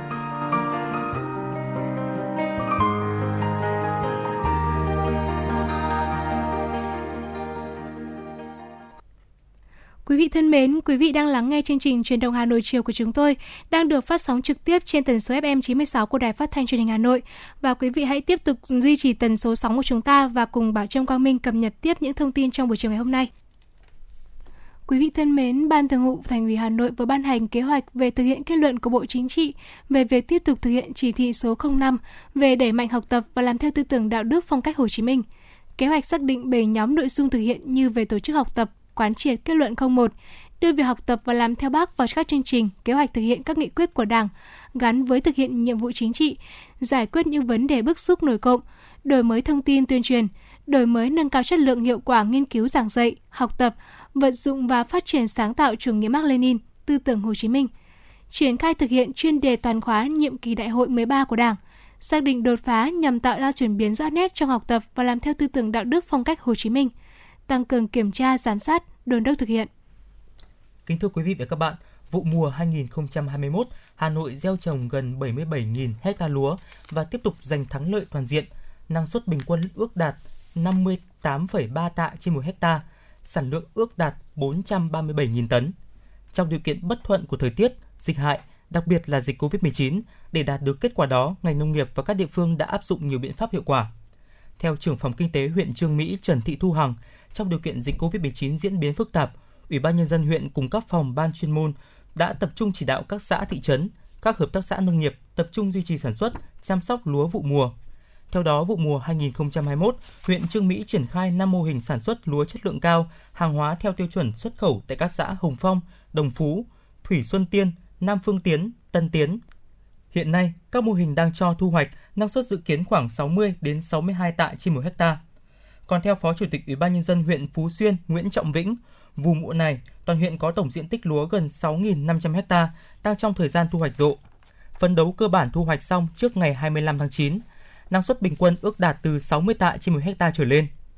Do thời gian sản xuất vụ mùa ngắn, cây lúa sinh trưởng và phát triển trong thời tiết nắng nóng, nhiệt độ cao, lại vào mùa mưa bão nên nguy cơ sâu bệnh, đổ ngã, lép hạt rất lớn. Tuy nhiên nhờ bố trí đúng cơ cấu giống, thời vụ gieo trồng đúng khung thời vụ, đặc biệt mô hình gieo mạ khay và cây lúa bằng máy của huyện với chi phí sản xuất giảm rõ rệt, vừa khắc phục tình trạng thiếu lao động do quá trình chuyển dịch cơ cấu lao động đang diễn ra mạnh mẽ ở khu vực nông thôn hiện nay, vừa nâng cao hiệu quả sản xuất. Sử dụng phương pháp cấy máy còn cho mật độ lúa thưa, thuận lợi cho chăm sóc và đạt năng suất cao hơn từ 10 đến 15% so với phương pháp cấy lúa truyền thống. Vụ mùa năm 2021, huyện Ứng Hòa đã gieo cấy 7.418 ha. Nông dân đang tập trung thu hoạch nhanh lúa mùa, năng suất sẽ đạt gần 60 tạ trên một hecta.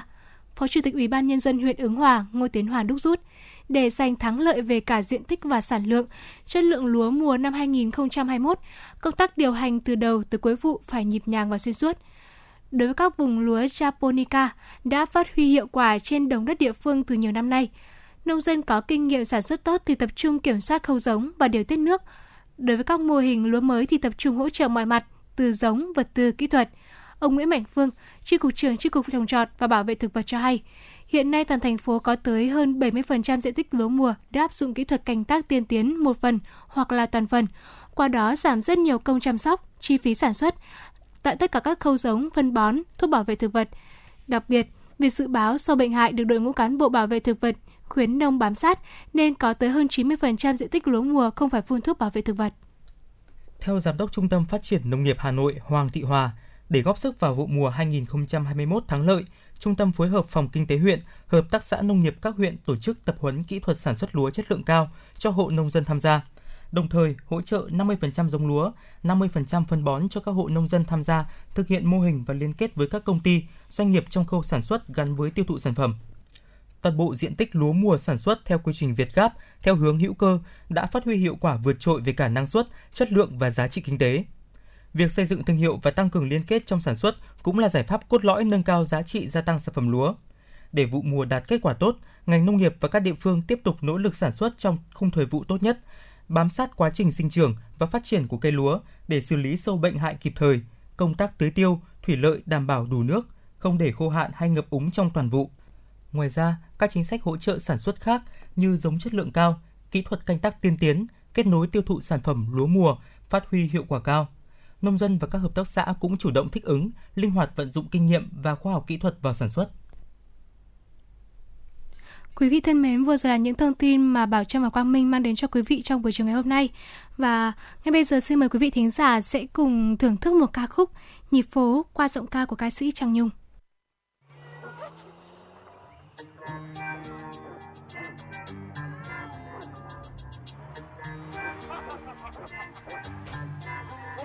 Yeah, lanh quanh nơi con phố thân quen. Phía xa xa những chú chim ca chim ca Ai ngang qua như bóng tiếng nghe. Tiếng cho tim ta như muốn phát ra những hàng cây xanh tỏa bóng phố dài nắng thu rơi rơi sóng xanh mặt hồ. Đường phố phủ đầy tiếng chim ríu răn lá bàng rơi vàng ngõ nhỏ. Mắt em trao vun vút dòng người những ngôi nhà cao vút nhấp nhô những cửa ô. Đâu những vòng cây bỡ ngỡ mà em vẫn đứng ngày nào. Và sớm mai những gánh hàng hoa vẫn ngát thơm trên đê nắng đỏ. Dọc phố vui những tà áo cưới long lanh bong bóng mưa lanh canh xôn xao cành lá nắng xôn xao dạo rực tháng mười, những âm thanh náo động phố phường. Nhịp phố cứ hồn nhiên trôi những hàng cây xanh tỏa bóng phố dài, nắng thu rơi rơi, sóng xanh mặt hồ. Đường phố phủ đầy tiếng chim ríu răn lá vàng rơi vàng ngõ nhỏ. Mắt em trao vun vút dòng người. Những ngôi nhà cao vút, nhấp nhô những cửa ô. Đâu những vòng cây bỡ ngỡ mà em vẫn và sớm mai những gánh hàng hoa vẫn ngát thơm trên đê nắng đỏ. Dọc phố vui những tà áo cưới, long lanh bóng bóng mưa lanh canh xuân sau cành lá. Nắng xôn xao dạo rực tháng mười, những âm thanh náo động phố phường, nhịp phố cứ hồn nhiên trôi em ơi, sao nhanh quá theo em qua bao phố xa trong em xinh hoa trên môi ngân nga cho anh quanh nhớ lanh quanh nơi con phố thật quen phía xa xa những chú chim ca. hãy ngang qua như bóng thiên nghe cho tim ta như muốn phá những xa hàng cây xanh tỏa bóng phố dài nắng thu rơi rơi sóng xanh mặt hồ. Đường phố phủ đầy tiếng chim ríu gian lá băng rơi vàng ngõ nhỏ. Mắt em trao vuông vút dòng người. Những ngôi nhà cao vút nhấp nhô những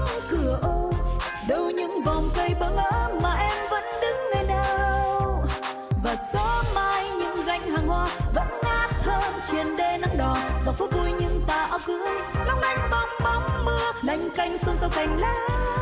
Nắng xôn xao dạo rực tháng 10 những âm thanh náo động phố phường nhịp phố cứ hồn nhiên trôi rồi cứ trôi những ngôi nhà cao vút nhấp nhô những cửa ô. Đâu những vòng cây bỡ ngỡ mà em vẫn đứng nơi nào. Và gió mai những gánh hàng hoa vẫn ngát thơm trên đê nắng đỏ. Dòng phố vui nhưng tà áo cưới long lanh bong bóng mưa. Lanh canh xôn xao cành lá nắng xôn xao dạo rực tháng 10 những âm thanh náo động phố phường nhịp phố cứ hồn nhiên trôi. Trời rồi cứ trôi. Nắng xôn xao dạo rực tháng 10 những âm thanh náo động phố phường nhịp phố cứ hồn nhiên trôi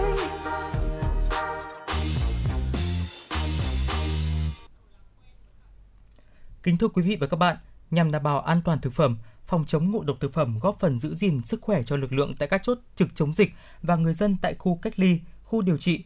Thời gian vừa qua, các quận huyện thị xã, các bệnh viện trên địa bàn thành phố đã phối hợp xây dựng phương án đảm bảo an toàn thực phẩm tại các khu cách ly tập trung đối với các bếp ăn tập thể, các nhóm tổ chức cung cấp suất ăn nghĩa tình. Chỉ những cơ sở đủ điều kiện an toàn thực phẩm theo quy định mới được hoạt động. Các địa phương, đơn vị đã chú trọng kiểm soát nguồn gốc nguyên liệu thực phẩm của các tổ chức, cá nhân cung cấp suất ăn từ thiện phải đảm bảo về chất lượng, đồng thời đảm bảo an toàn thực phẩm trong quá trình vận chuyển từ cơ sở chế biến đến các địa điểm theo quy định. Cùng với đó, trong thời gian thực hiện giãn cách xã hội vừa qua, các địa phương, đơn vị cũng đã cung cấp danh sách, địa chỉ khu cách ly, các đơn vị cung cấp suất ăn gửi về Chi cục An toàn vệ sinh thực phẩm thành phố để phối hợp kiểm tra, giám sát. Cùng chung tay phòng chống dịch COVID-19 thì việc chăm lo bữa ăn miễn phí cho lực lượng tuyến đầu chống dịch và những người có hoàn cảnh khó khăn đã được các quận huyện thực hiện trong suốt thời gian giãn cách xã hội.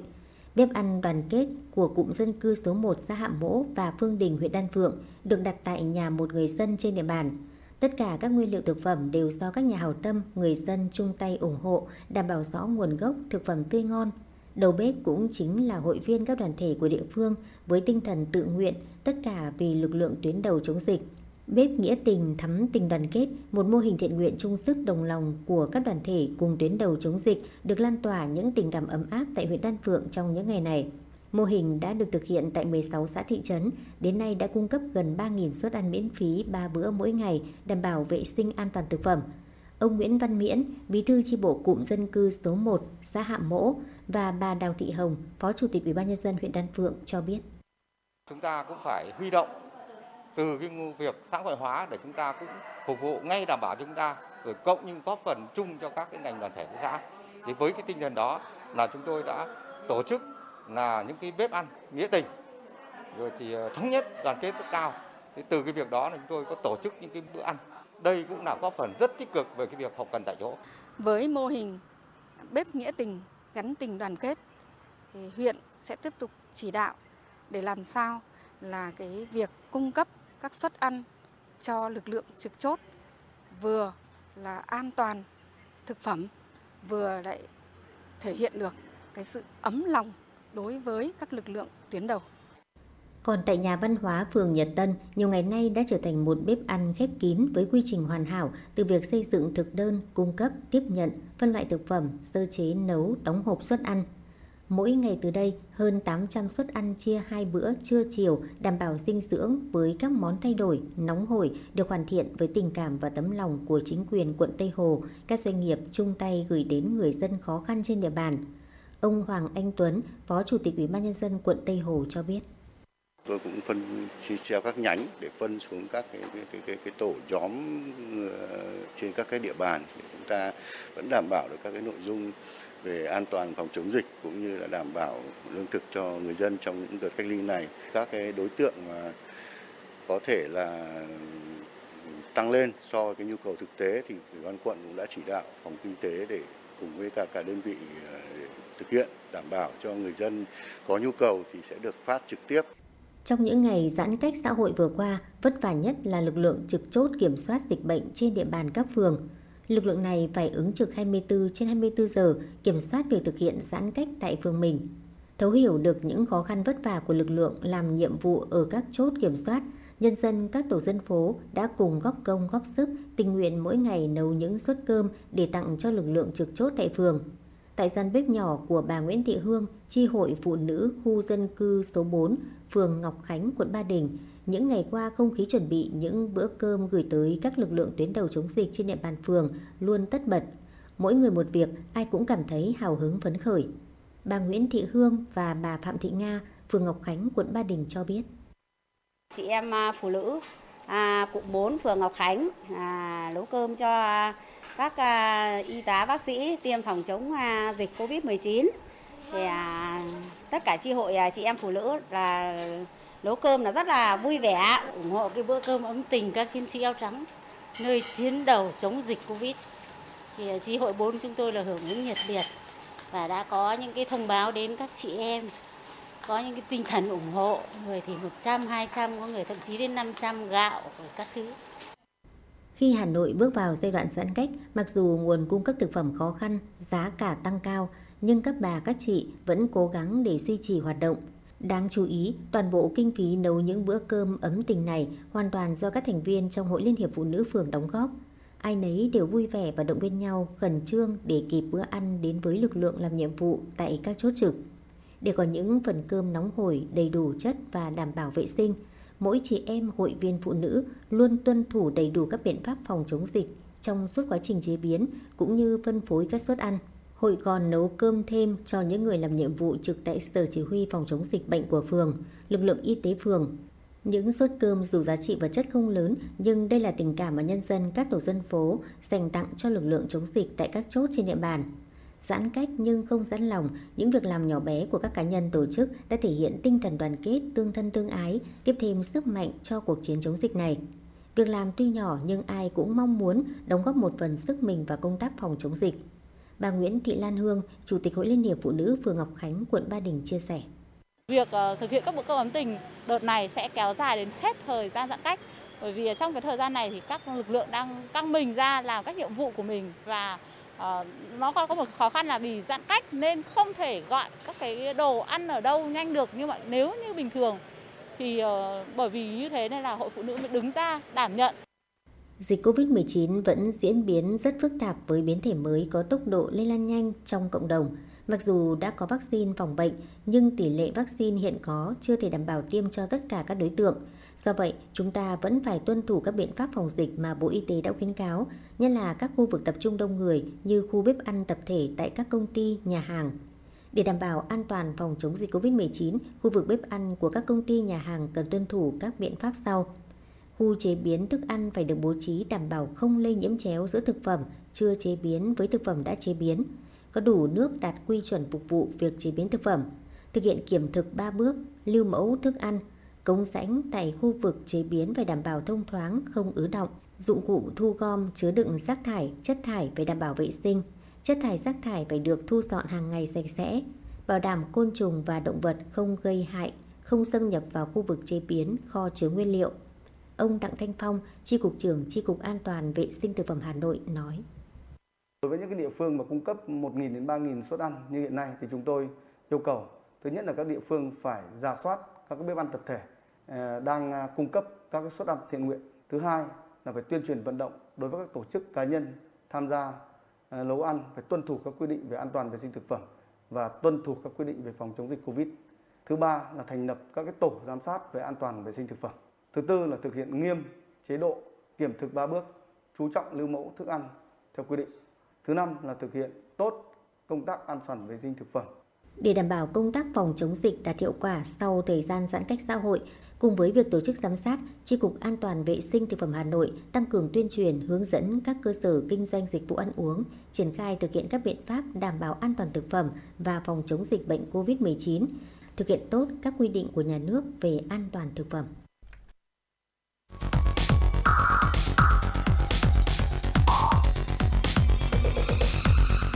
Và các bạn đang theo dõi kênh FM 96 MHz của đài phát thanh truyền hình Hà Nội. Hãy giữ sóng và tương tác với chúng tôi theo số điện thoại 024 3773 6688. FM 96 đồng hành trên mọi nẻo đường. đường.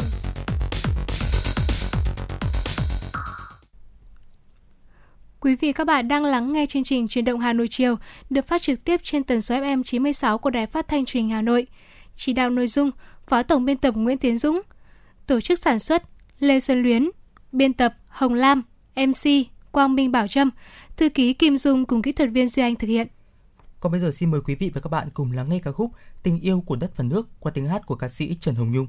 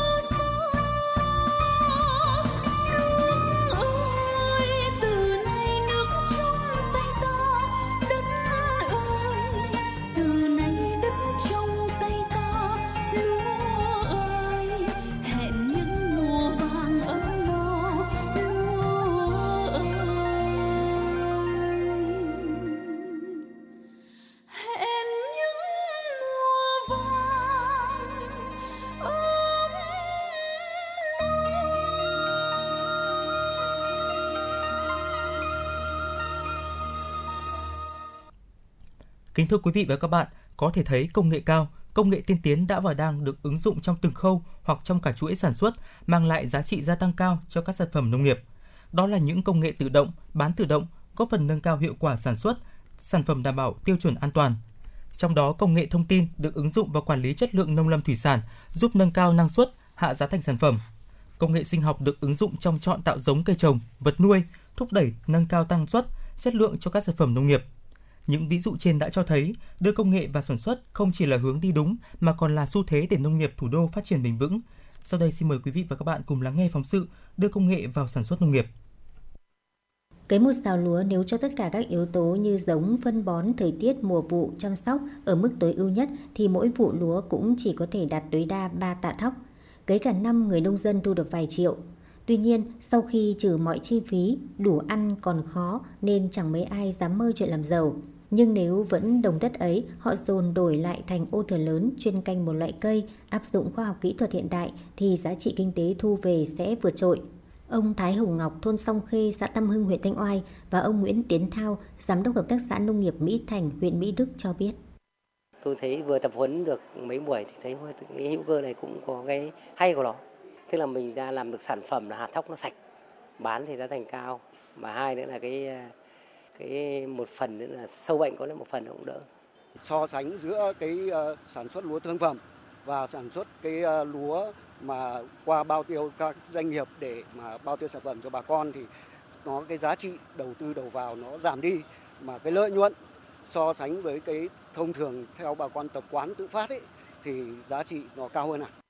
Theo đánh giá của ngành nông nghiệp, có được điều này là do các loại nông sản đã có đủ điều kiện về khối lượng, chất lượng để trở thành hàng hóa, cung cấp vào chuỗi cung cầu, tạo điều kiện tiêu thụ ổn định, giúp nông dân nâng cao thu nhập. Hiện nay, sau quá trình thực hiện tái cơ cấu sản xuất nông nghiệp, giá trị canh tác tại một số vùng chuyên canh của Hà Nội đã gia tăng mạnh mẽ. Nhiều nơi nông dân có thu nhập từ vài trăm, thậm chí cả tỷ đồng trên một hecta canh tác. Ông Cao Đắc Dậu, thôn Tiền Lệ, xã Tiền Yên, huyện Hoài Đức chia sẻ vùng sản xuất chúng tôi thì, thì à, trên 2,5 hecta này hầu hết thì đã được bán vào những cái kênh ví dụ như là siêu thị hoặc là trường học. Có từ có cái cơ sở hạ tầng này thì cái năng suất nó được tăng lên. Đấy còn cái giá cả mà thị trường thì đưa vào được các cái kênh ví dụ như là uh, trường học hay là siêu thị thì nó có cái giá chênh lệch từ à, 15 đến 20 phần trăm so với giá cả thị trường tự do. Thay đổi thói quen canh tác, quy hoạch thành các vùng sản xuất lớn, đưa khoa học công nghệ hiện đại vào sản xuất đã giúp ngành nông nghiệp đạt được những đột phá lớn. Đơn cử câu chuyện trồng nấm ở doanh nghiệp Kinoko Thanh Cao huyện Mỹ Đức. Trước kia, trồng nấm theo phương pháp truyền thống mỗi năm chỉ vài tháng có hàng, thu nhập bấp bênh phụ thuộc vào điều kiện thời tiết. Nhưng nay họ đưa toàn bộ phôi nấm vào nhà lạnh khép kín, áp dụng công nghệ trồng nấm kim châm của Nhật Bản – không chỉ giúp có nấm bán quanh năm mà cứ mỗi kg nguyên liệu sẽ thu được 1 kg nấm thành phẩm. Hiện nay nhà máy sản xuất nấm của doanh nghiệp ở Hà Nội và Việt Nam đang hoạt động ổn định. Mỗi ngày có thể cung cấp cho thị trường từ 3 đến 5 tấn nấm kim châm đảm bảo vệ sinh an toàn thực phẩm. Các sản phẩm của doanh nghiệp còn được thành phố cấp chứng nhận ô cốp 4 sao. Sản phẩm có mặt ở hầu hết các hệ thống siêu thị lớn của cả nước. Anh Bùi Văn Nhiêm, quản đốc công ty Kinoko Thanh Cao, huyện Mỹ Đức nói sản xuất lấm kim châm theo công nghệ Nhật Bản đấy thì thật sự là, là quá trình ờ, lấm này ờ, ờ, theo cái quy trình của Nhật Bản thì rất là tốt vì quá trình sản lượng và cái năng suất đem lại cho cho cái lấm kim châm là rất là cao. Hiện tại công ty mình đang thu được tầm 300 g đến 350 g trên một lọ thì đều có một cái lọ nguyên liệu đấy ạ. Đưa giống nhập ngoại vào sản xuất đã giúp hợp tác xã chăn nuôi Hoàng Long nâng tổng số lợn con trên một nái trên một năm lên 27 thay vì chỉ đạt 22 đến 23 lợn con trên một mẹ như các giống thông thường.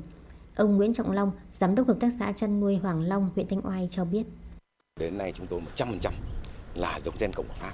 Thế thì cái gen cộng Pháp ấy nó có một cái ưu điểm là con lợn nó dài, cái mình nó thon. Thế mà nó dài thì cái ba chỉ và cái xương sườn nó rất lớn thế vậy là những cái đó là hiện nay là cái bán chạy nhất thị trường. Thế cái đầu thủ của nó lại nhỏ, một con lợn à, 100 kg thì cũng chỉ khoảng à, sấp xỉ 7 cân kg mà thủ thế như vậy là cái con lợn ấy nó có rất nhiều cái ưu điểm là mà nếu mà một khi mà nuôi mà con lợn mà bình thường, ví dụ như chẳng hạn như cái giống lợn đan mạch như thế nó ngắn con, nuôi đến 100 cân nó kéo mỡ thôi. Thế nhưng mà con lợn này mà khi mà nuôi đến tạ 2 tạ 3 tạ 4 thịt mới là tuyệt vời mà lúc đó thì nó cho cái uh, năng suất cũng như cái chất lượng là là rất là tốt. Tính đến thời điểm này, Hà Nội đã có 164 mô hình nông nghiệp ứng dụng công nghệ cao. Tuy quy mô còn nhỏ nhưng đã đem lại hiệu quả kinh tế cao hơn từ 15 đến 30% so với phương pháp canh tác truyền thống. Và chính hàm lượng khoa học công nghệ đã giúp tăng sản lượng, đóng góp trên 30% giá trị gia tăng của sản xuất nông nghiệp. Việc đưa tiến bộ khoa học kỹ thuật vào sản xuất, nhất là lĩnh vực trồng trọt, đã góp phần thay đổi diện mạo nông nghiệp thủ đô. Tuy nhiên, những khó khăn mà các doanh nghiệp, hợp tác xã tham gia trong lĩnh vực này phải đối mặt lại không hề nhỏ. Ông Đào Quang Vinh, Tổng Giám đốc Công ty Cổ phần Chế biến Thực phẩm Vinh Anh bày tỏ. Để làm được cái chế biến này thì nó cũng rất khó. Thứ nhất là thị trường ờ, hiện nay chế biến cũng rất có rất nhiều các công ty lớn, sản xuất lớn mà thì đầu tư nó rất là lớn thì chúng tôi đầu tư ra nó một phần nào đấy nó cũng có cái khó về tài chính. Là nếu mà làm lớn như vậy thì chúng tôi cũng chưa đủ năng lực để làm hết được.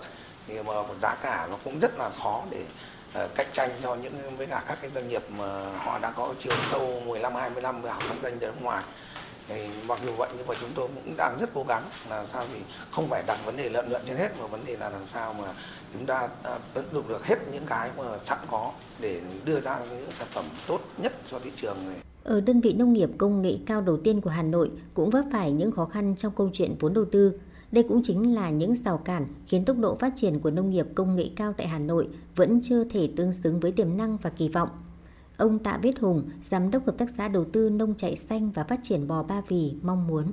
Quy vốn à, phát triển à, doanh nghiệp vừa và nhỏ, tôi cho rằng là chúng ta có thể à, dùng cái tài sản được hình thành chính từ vốn vay Tuy nhiên thì à, để tham gia vào được thì chúng ta cần một cái một cái hệ thống là chuỗi, tức là chúng ta có những cái mắt xích liên kết à, trong cái hoạt động sản xuất của mình từ à, khâu chăn nuôi trồng trọt cho đến tiêu thụ cho đến chế biến là có thành một cái mắt xích chúng tôi đang đáp ứng được khoảng 8 đến 90% cái yêu cầu của cái quỹ vốn này. Nhưng mà tuy nhiên để mà mà hoàn thiện được cái việc mà hồ sơ có thể tiếp cận được thì chúng tôi cần thủ tục lên đơn giản hơn một chút nữa để cho chúng tôi ừ, tiếp cận nó nó nhanh nhất có thể bởi vì vốn à, đầu tư của chúng tôi đang rất cần mà cái thời gian mà triển khai làm cái đó mà mất nhiều thời gian quá thì chúng tôi cũng rất khó để theo được. Để tháo gỡ vướng mắc tạo đà cho nông nghiệp công nghệ cao phát triển, Hà Nội đã triển khai nhiều giải pháp. Với nguồn vốn, Hội đồng Nhân dân thành phố ban hành nghị quyết 03-2015 để hỗ trợ doanh nghiệp, hợp tác xã, trang trại, gia đình có phương án đầu tư phát triển sản xuất giống, chế biến nông sản ứng dụng công nghệ cao được vay vốn từ các quỹ của thành phố. Đặc biệt, trong kế hoạch tái cơ cấu ngành nông nghiệp Hà Nội giai đoạn 2019-2020, thành phố đã dành hơn 204 tỷ đồng hỗ trợ chương trình nông nghiệp công nghệ cao, 233 tỷ đồng hỗ trợ doanh nghiệp đầu tư vào nông nghiệp nông thôn.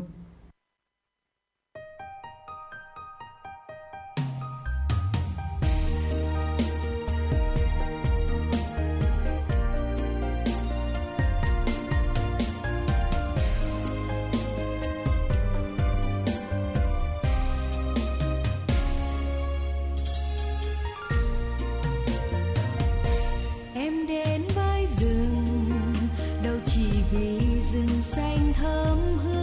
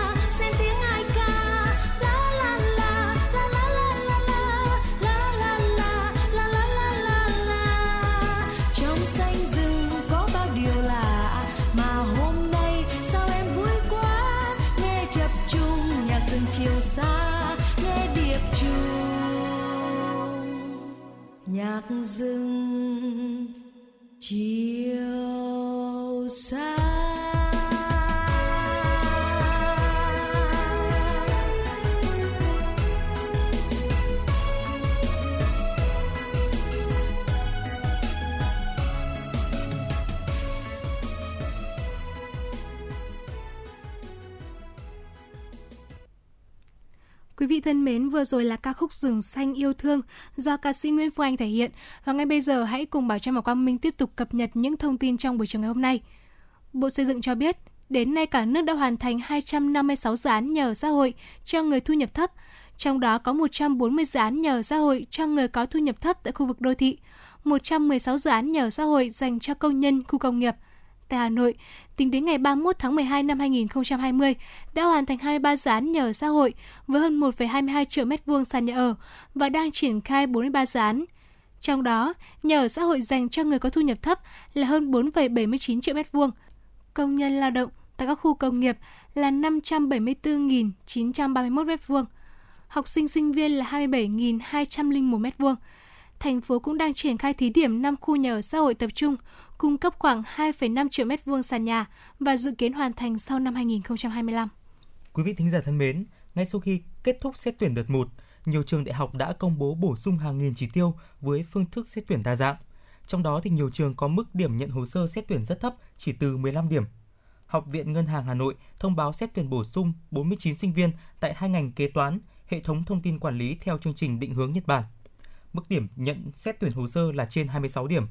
Đại học Quốc tế, Đại học Quốc gia Thành phố Hồ Chí Minh tuyển bổ sung sinh viên cho 28 ngành, trong đó có 6 ngành với 150 chỉ tiêu do Đại học Quốc tế cấp bằng, nhận hồ sơ từ 20 đến 21,5 điểm. 22 ngành liên kết đào tạo với nước ngoài gần 500 chỉ tiêu, có điểm xét tuyển thấp hơn từ 15 đến 18 điểm. Học viện Quản lý Giáo dục tuyển bổ sung gần 400 chỉ tiêu cho 8 nhóm ngành đào tạo. Trường nhận hồ sơ xét tuyển từ 16 điểm cho tất cả các ngành, riêng ngành công nghệ thông tin xét điểm từ 16,5 điểm với nhiều tổ hợp xét tuyển như là A00, A01, C, D01, D10 và D14. Với mức điểm thấp từ 15 đến 16 điểm, thí sinh cũng có thể lựa chọn vào rất nhiều trường. Đại học Lâm nghiệp thông báo tuyển bổ sung hàng trăm chỉ tiêu cho 20 ngành học. Điểm nhận hồ sơ là 15 điểm theo phương thức xét tuyển thi tốt nghiệp, 18 với học bạ cho tất cả các ngành đào tạo và các tổ hợp xét tuyển. Theo thông tin từ Trung tâm Hoạt động Văn hóa Khoa học Văn miếu Quốc tử Giám, ngày 26 tháng 9 tới đây, trung tâm sẽ phối hợp với một số đơn vị tổ chức tọa đàm trực tuyến với chủ đề Đánh thức tiềm năng văn hóa Việt.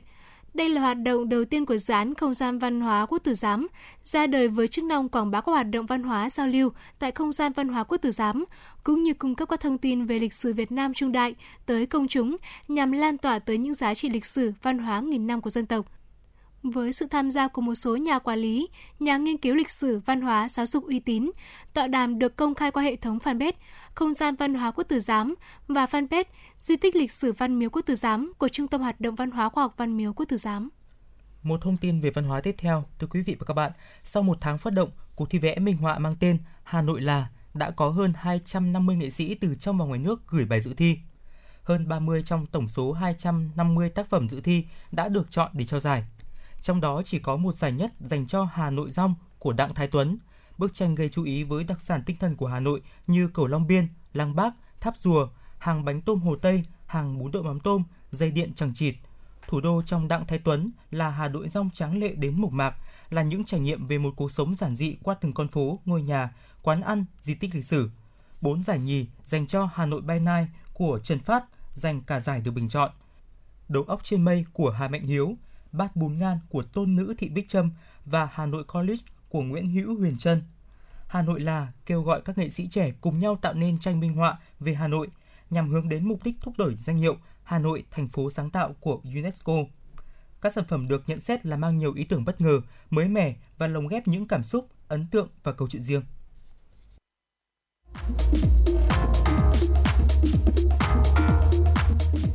Bạn đang trên chuyến bay mang số hiệu FM96.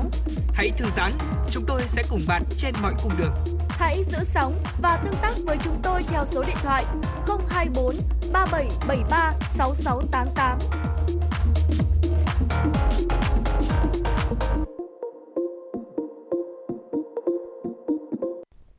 Thưa quý vị và các bạn, khởi nguồn từ những người nông dân sản xuất nông nghiệp thuần túy, nên họ đã quá quen với việc diệt trừ các loại bệnh hại bằng thuốc trừ sâu, giúp cây phát triển bằng đạm lân, kali hóa học. Sau nhiều năm như thế thì đất đai chai cứng, cỏ dại hoàn hành, sâu bệnh thừa cơ phá hoại. Muốn có sản phẩm, người nông dân phải tăng cường sử dụng thuốc bảo vệ thực vật. Đó cũng là nguyên nhân khiến sức khỏe của họ bị ảnh hưởng. Nhưng từ ngày được tham gia vào chuỗi liên kết sản xuất nông nghiệp hữu cơ, họ được đào tạo một quy trình canh tác hoàn toàn mới, mang lại sản phẩm an toàn cho người tiêu dùng. Và ngay bây giờ xin mời quý vị cùng lắng nghe phóng sự sản xuất hữu cơ, bảo vệ môi trường bền vững của chúng tôi. Sản xuất hữu cơ khi mới bắt tay vào thực hiện sẽ khá vất vả, bởi người nông dân phải tốn thời gian phục hồi cho đất, nước và hệ sinh thái. Nhưng về lâu dài, khi vạn vật cân bằng trở lại, quá trình canh tác cũng đi vào nền nếp, không những cây cối khỏe mạnh mà sức khỏe của con người cũng ngày một được nâng cao. Với những người nông dân ở chuỗi liên kết sản xuất rau hữu cơ tại Đông Anh, người nông dân còn không phải lo tìm đầu ra cho sản phẩm, bởi cây rau họ làm ra đều đã được đặt hàng bao tiêu toàn bộ. Bà Nguyễn Thị Thơ, thôn Tiên Kha, xã Tiên Dương, huyện Đông Anh và bà Phạm Thị Lý, giám đốc hợp tác xã nông nghiệp hữu cơ và dược liệu Việt Nam cho biết. Mình làm ra sản phẩm được sạch và được an toàn thì cộng đồng sẽ được hưởng, được ăn. Dần dần mở rộng được mình làm thế nào mà để cho không bị ế rau mà hiện bây giờ thực tế như bây giờ tôi thì đã là không, không đủ để cung cấp. Cho nên tôi rất là phấn khởi và rất là vui mừng được năm nhà liên kết chung nhau và để làm ra sản phẩm sạch an toàn. Đây là một cái mô hình liên kết năm nhà gồm có uh, nhà quản lý là địa phương Ủy ban nhân dân xã Tàm Xá mà ở đây điển hình là hội nông dân Tàm Xá tham gia cùng với chúng tôi. Các ờ, các cái thành viên mà sản xuất trong hợp tác xã này đều là những nông dân của của xã Tàm Xá. À, nhà thứ hai là nhà khoa học thì vai trò của chúng tôi ở đây là mang vào các cái kiến thức kinh nghiệm sản xuất nông nghiệp hữu cơ, cái phương pháp kết nối trên diện rộng bằng cái hệ thống truy xuất nguồn gốc của Ủy ban thành phố Hà Nội và kết nối với thị trường. À, nhà thứ ba chính là nông dân là những người đang trực tiếp sản xuất tại mô hình. Thứ tư là các nhà phân phối và cuối cùng là người tiêu dùng. Khi mà áp dụng một cái mới thì chúng ta hiểu là nó có thách thức cái thách thức ở đây là người nông dân có dám đối mặt với việc phải nhổ cỏ tay như thế này. Và hàng ngày thì nông dân của chúng tôi đã kiên quyết nhổ những cây cỏ này loại trừ dần loại trừ dần loại trừ dần. Và để hôm nay thì chúng ta sẽ chỉ nhìn thấy là còn lác đác lác đác ở trong cái mô hình thôi. Và cứ nhổ cỏ loại trừ dần như thế này thì chúng tôi sẽ dần dần có được một cái đất sạch.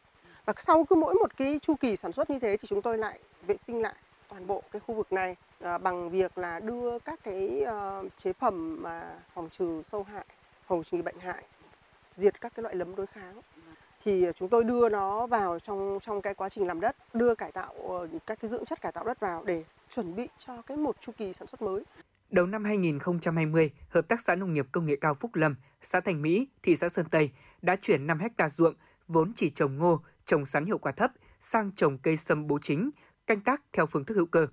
Quy trình sản xuất hữu cơ nên đơn vị chỉ sử dụng phân bón, thuốc bảo vệ thực vật có thành phần tự nhiên. Mặc dù chi phí sản xuất nông nghiệp hữu cơ cao, thế nhưng bù lại, sản phẩm rất an toàn cho sức khỏe của người tiêu dùng. Được biết, hiện mỗi ngày, hợp tác xã đã thu hái khoảng 200 đến 300 kg hoa sâm bố chính tươi để làm trà hoa sâm. Ngoài ra, cành và lá sâm được cắt tỉa để làm mỹ phẩm dưỡng da. Cây sâm bố chính trồng sau một năm sẽ thu củ, ước tính cả thu hoa, lá, cành và củ, mỗi hecta trồng sâm cho thu nhập hơn 1 tỷ đồng một năm. Ông Lê Văn Long, Bí thư Đảng ủy xã Thành Mỹ, thị xã Sơn Tây cho biết.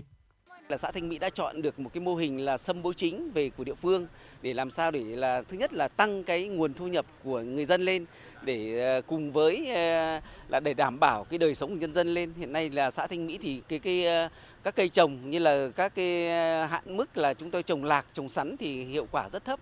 Thế vậy thì cũng rất mong là ờ, các cơ quan hữu quan của nhà nước rồi thì thành phố, thị xã thì quan tâm là trồng cây dược liệu để chúng tôi phát triển kinh tế để đem lại cái hiệu quả kinh tế cao cho xã nhà. Hợp tác xã nông nghiệp hữu cơ Đồng Phú, xã Đồng Phú, huyện Trường Mỹ cũng là đơn vị tiên phong trong sản xuất lúa hữu cơ. Hiện nay, hơn 200 thành viên của hợp tác xã đang sản xuất trên diện tích 45 ha. Ngoài hai vụ lúa, xã viên trồng luân canh một vụ đậu tương hoặc khoai tây hữu cơ vụ đông, vừa giúp cải tạo đất, vừa giúp tăng thu nhập cho người dân các sản phẩm gạo đậu tương hữu cơ Đồng Phú được Ủy ban dân thành phố Hà Nội công nhận ô cốp 4 sao. Các doanh nghiệp phân phối tiêu thụ sản phẩm ký hợp đồng liên kết thu mua với giá cao hơn từ 1,5 lần trở lên so với sản phẩm thông thường. Bà Lê Thị Hòa, trưởng thôn Thượng Phúc, xã Đồng Phú, huyện Trường Mỹ cho hay từ khi mà hội đồng quản trị đã liên kết được các cái công ty đấy thì chúng tôi cũng có một cái phần rất là yên tâm bởi vì là khi hột thóc hột lúa của chúng tôi sản xuất ra ngoài nhà tiêu thụ ờ, dùng bao nhiêu sản phẩm còn bao nhiêu là đã được công ty thu mua và ờ, cũng là đảm bảo Mặc dù chưa có nhiều đơn vị sản xuất nông nghiệp hữu cơ, nhưng tại địa bàn Hà Nội, hầu hết các mô hình đều thu được kết quả khả quan, sản phẩm có được chỗ đứng trên thị trường, còn bà con nông dân thì có thu nhập ổn định. Bà Đặng Thị Quế, Giám đốc Hợp tác xã rau hữu cơ Quế Quý, xã Đan Phượng, huyện Đan Phượng nói. Sản xuất truyền thống tôi làm một xào rau nếu mà tối đa chỉ được độ 5 đến 6 tạ một xào thôi. Nhưng nhưng mà tôi sản xuất theo cái công nghệ cao này thì nó gấp 2 đến 3 lần. Có nghĩa là cũng có cũng có lúc những một xào lên đến một tấn đến tấn rưỡi rau. Đấy mà hiệu quả cao, nó sạch mà nó bảo đảm chất lượng thì bán cái giá nó đắt hơn. Như bình thường ở ngoài thì chỉ bán độ 5 6 nghìn đến 10 nghìn một cân rau nhưng mà tôi sản xuất như thế này thì tôi bán 15 20 nghìn một cân rau. Theo Sở Nông nghiệp và Phát triển Nông thôn Hà Nội, sản phẩm nông nghiệp hữu cơ đáp ứng yêu cầu cao về vệ sinh an toàn thực phẩm, góp phần giải quyết vấn nạn thực phẩm không an toàn. Sản xuất hữu cơ góp phần bảo vệ môi trường bền vững bởi không sử dụng hóa chất. Cũng nhờ sản xuất hữu cơ, nông dân có sức khỏe tốt hơn và thu nhập cao hơn nếu ứng dụng được khoa học kỹ thuật vào sản xuất. Tuy nhiên, theo thống kê sơ bộ của Sở Nông nghiệp Phát triển Nông thôn Hà Nội, sản xuất nông nghiệp hữu cơ của thành phố còn rất nhỏ bé và tăng trưởng rất chậm. Đến cuối năm 2020, diện tích trồng trọt hữu cơ của Hà Nội là hơn 600 ha, trong đó có 139 ha được cấp giấy chứng nhận hữu cơ và 414 ha sản xuất chuyển đổi hữu cơ với tổng sản phẩm trồng trọt đạt khoảng 44.000 tấn. Trong chăn nuôi, Hà Nội chưa có sản phẩm thịt lợn, thịt gà được cấp chứng nhận sản phẩm chăn nuôi hữu cơ. Mới chỉ có các đơn vị thực hiện chăn nuôi chuyển đổi hữu cơ áp dụng tiêu chuẩn quốc gia về chăn nuôi hữu cơ với tổng đàn là khoảng 14,6 nghìn con, sản lượng đạt 380 tấn, diện tích nuôi trồng thủy sản hữu cơ đạt trên 10 ha, sản lượng 38,5 tấn.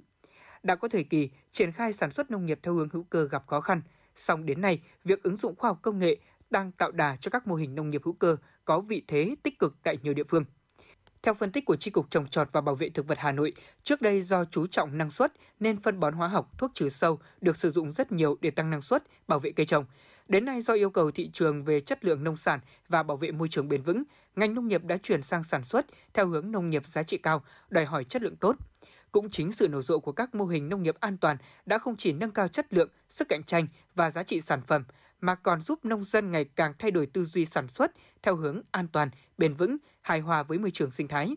Trước đây, việc nhân rộng mô hình sản xuất sạch an toàn theo hướng hữu cơ vẫn còn nhiều hạn chế, khó khăn do hạn chế về nguồn vốn, quy trình canh tác lại khắt khe với yêu cầu không được sử dụng thuốc bảo vệ thực vật hoặc phân bón hữu cơ. Vì vậy, hiện nay việc ứng dụng công nghệ cao vào sản xuất nông sản đạt tiêu chuẩn hữu cơ thực sự là hướng đi tích cực để Hà Nội mở rộng diện tích, tăng năng suất và chất lượng.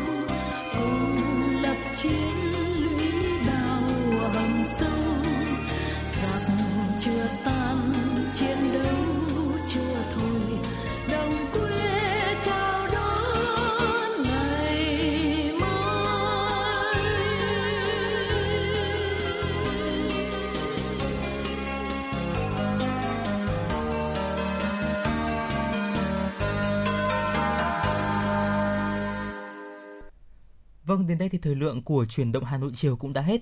Quý vị và các bạn hãy ghi nhớ số điện thoại nóng của FM 96 MHz Đài Phát thanh Truyền hình Hà Nội là 024 3773 6688. Chúng tôi xin được nhắc lại số điện thoại nóng của chương trình 024 3773 6688. Hãy tương tác với chúng tôi để có thể chia sẻ những vấn đề mà quý vị các bạn đang quan tâm, những điều cần chia sẻ và cả những mong muốn được tặng một món quà âm nhạc cho bạn bè người thân. Còn bây giờ xin chào tạm biệt quý vị và các bạn.